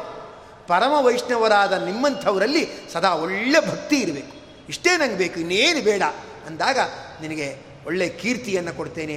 ಕಲ್ಪಾಂತದವರೆಗೆ ಚಿರಂಜೀವಿ ಅನ್ನೋ ಬಿರುದನ್ನು ನಾನು ನಿನಗೆ ಕೊಡ್ತಕ್ಕಂಥವನಾಗ್ತೇನೆ. ಪುರಾಣದ ಆಚಾರ್ಯ ಅನ್ನೋ ಒಂದು ಬಿರುದನ್ನು ನಾನು ನಿನಗೆ ಕೊಡ್ತೇನೆ. ಮಾರ್ಕಂಡೇಯ, ನಿನಗೆಲ್ಲ ಮಂಗಳವಾಗಲಿ ಅಂತ ರುದ್ರದೇವರು ಹೇಳ್ತಾರೆ. ಆಗ ಅವನು ಚಿರಂಜೀವಿ ಆದ. ಮೊದಲನೇ ಸ್ಕಂದ ನೋಡಿದ್ರೆ ಪರೀಕ್ಷಿತ್ ರಾಜನಿಗೆ ಮೃತ್ಯು ಬಂದಿತ್ತು. ಅವನು ಏನಾದ, ಹರಿಯಿಂದ ಬದುಕದ. ಮಾರ್ಕಂಡೇಯ ಋಷಿಗಳಿಗೆ ಮೃತ್ಯು ಬಂದಿತ್ತು, ಹರನಿಂದ ಅವರು ಬದುಕಿದ್ರು. ಅಂದರೆ ಹರಿಯಿಂದ ಬಂದು ಮೃತ್ಯುವನ್ನು ದಾಟಿದವ್ರ ಕತೆ, ಕೊನೆಯಲ್ಲಿ ನೋಡಿದ್ರೆ ಹರನಿಂದ ಮೃತ್ಯುವನ್ನು ದಾಟಿ ಚಿರಂಜೀವಿ ಆದವರ ಕತೆ. ಹರಿ ಅಂದರೆ ವಿಷ್ಣು, ಹರ ಅಂದರೆ ಪರಮ ವೈಷ್ಣವ. ಅಂದರೆ ಇಡೀ ಭಾಗವತವನ್ನು ಕೇಳಿಬಿಟ್ರೆ ಅವರು ಮೃತ್ಯು. ಅಂದರೆ ಮೃತ್ಯುವಿಗೆ ಸಮೀಪವಾದ ರೋಗ, ರುಜಿನ, ಕಷ್ಟ, ಯೋಚನೆ, ಚಿಂತೆ, ಇವುಗಳನ್ನೆಲ್ಲ ಗೆದ್ದು ಬಿಡ್ತಾರೆ ಅದಕ್ಕೆ ಭಾಗವತದ ಕೊನೆಯ ಶ್ಲೋಕದಲ್ಲಿ ಹೇಳ್ತಕ್ಕಂಥವರಾಗುತ್ತಾರೆ. ಹೇಳಿ, ತಿಳಿಸ್ತಾರೆ. ನಾಮ ಸಂಕೀರ್ತನಂ ಯಸ್ಯ ಸರ್ವಪಾಪ ಪ್ರಣಾಶನಂ ಪ್ರಣಾಮೋ ದುಃಖ ಶಮನಃ ತಂ ನಮಾಮಿ ಹರಿಂ ಪರಂ. ಅಂಥೇಳಿ ಭಗವಂತನ ನಾಮಸ್ಮರಣೆ ಮಾಡಿಬಿಟ್ರೆ ಎಲ್ಲ ಪಾಪಗಳು ಕೂಡ ನಾಶ ಆಗತ್ತೆ. ಆ ನಾಮಸ್ಮರಣೆ ಮಾಡ್ತಾ ಮಾಡ್ತಾ ಆಮೇಲೆ ದೇವರಿಗೆ ನಮಸ್ಕಾರ ಮಾಡಬೇಕು ಅನ್ನೋ ಬುದ್ಧಿ ಬಂದುಬಿಟ್ರೆ ದುಃಖಗಳೆಲ್ಲ ನಾಶ ಆಗುತ್ತೆ. ಅಂತ ಹರಿಗೆ ನಮಸ್ಕಾರ ಮಾಡ್ತೀನಿ ಅನ್ನೋದು ದ್ವಾದಶ ಸ್ಕಂದದ ಕೊನೆಯ ಶ್ಲೋಕದ ತಾತ್ಪರ್ಯ ಆಗಿರ್ತಕ್ಕಂಥದ್ದಾಗಿದೆ. ನೀವೆಲ್ಲರೂ ಕೂಡ ಅಧಿಕ ಮಾಸದ ನಿಮಿತ್ತವನ್ನಾಗಿ ಇಟ್ಟುಕೊಂಡು ಎಲ್ಲ ಕಡೆ ಏನು ಅಧಿಕ ಮಾಸ ಅಂತ ಮೂವತ್ತು ದಿವಸ ಮಾಡಿ ಮುಗಿಸಿದ್ರೆ ಇನ್ನೂ ಅಪಾರವಾಗಿ ಮಾಡಿ ಹನ್ನೆರಡು ಸ್ಕಂದಗಳ ಸಂಪೂರ್ಣವಾದ ಭಾಗವತವನ್ನು ನೀವೆಲ್ಲರೂ ಕೂಡ ಪರಮ ಶ್ರದ್ಧೆಯಿಂದ ಕೇಳಿರ್ತಕ್ಕಂಥವರಾಗಿದ್ದೀರಾ. ಜೀವನದ ದೊಡ್ಡ ಭಾಗ್ಯ ಇದ್ದರೆ ಮಾತ್ರ ಭಾಗವತಾದಿ ವಾಕ್ಯಗಳನ್ನೆಲ್ಲ ಕೇಳೋಕ್ಕಾಗತ್ತೆ. ಹರಿಗುರುಗಳು ನಮ್ಮಲ್ಲಿ ನಿಂತು ನುಡಿಸಿದ್ದಾರೆ. ನೀವೆಲ್ಲರೂ ತುಂಬ ಶ್ರದ್ಧೆಯಿಂದ ಭಾಗವತದ ಕಥೆಯನ್ನೆಲ್ಲ ಕೇಳಿದ್ದೀರಾ? ಪ್ರಾಯೋಜಕರು ಕೂಡ ವಿಶೇಷವಾಗಿ ಆ ಎಲ್ಲರಿಗೂ ಮಂಗಳ ಆಗಲಿ ಅಂತ ಅವರೂ ಮುಂದೆ ಬಂದು ನಿಂತಿದ್ದಾರೆ. ಶ್ರೀನಿವಾಸ ದೇವರ ದಿವ್ಯ ಸನ್ನಿಧಿಯಲ್ಲಿ ಏನು ಭಾಗವತದ, ಅಧಿಕ ಮಾಸದ, ಈ ದ್ವಾದಶ ಸ್ಕಂದದ ಪ್ರವಚನದ, ಏನು ನಡೆದಿರ್ತಕ್ಕಂಥದ್ದಾಗಿದೆ, ಇದನ್ನು ನಾನು ಭಾರತೀಯ ಮುಖ್ಯ ಪ್ರಾಣಾಂತರ್ಗತ ಲಕ್ಷ್ಮೀ ವೆಂಕಟೇಶನಲ್ಲಿ ಸಮರ್ಪಣೆ ಮಾಡ್ತಾ ಇರತಕ್ಕಂಥವನಾಗಿದ್ದೇನೆ. ವ್ಯಾಸರಾದರ ದಿವ್ಯ ಸಂಸ್ಥಾನದಲ್ಲಿ, ವಿದ್ಯಾಶ್ರೀತೀರ್ಥರ ನೇತೃತ್ವದಲ್ಲಿ ಅನೇಕ ಸತ್ಕಾರ್ಯಕ್ರಮ ನಡೀತಾ ಇದೆ. ಅಂತ ಕಾರ್ಯಕ್ರಮ ನಡೀತಾ ಇರಲಿ, ಎಲ್ಲ ಕಡೆ ತತ್ವಪ್ರಸಾರ ಆಗಲಿ ಅಂಥೇಳಿ ನನ್ನ ಎರಡು ಮಾತುಗಳನ್ನು ನಾನು ಸಮರ್ಪಣೆ ಮಾಡ್ತಿದ್ದೇನೆ. ಎಸ್ ಸರ್ವಗುಣ ಸಂಪೂರ್ಣ, ಸರ್ವದೋಷ ವಿವರ್ಜಿತ. ಪ್ರಿಯತಾಂ ಪ್ರೀತಯೇ ಬಾಲಂ, ವಿಷ್ಣುರ್ಮೇ ಪರಮಸ್ಸುರುತು ಶ್ರೀಕೃಷ್ಣಾರ್ಪಣಂ ಅಸ್ತು. ಲಕ್ಷ್ಮೀ ವೆಂಕಟೇಶ ಪ್ರಿಯತಾಂ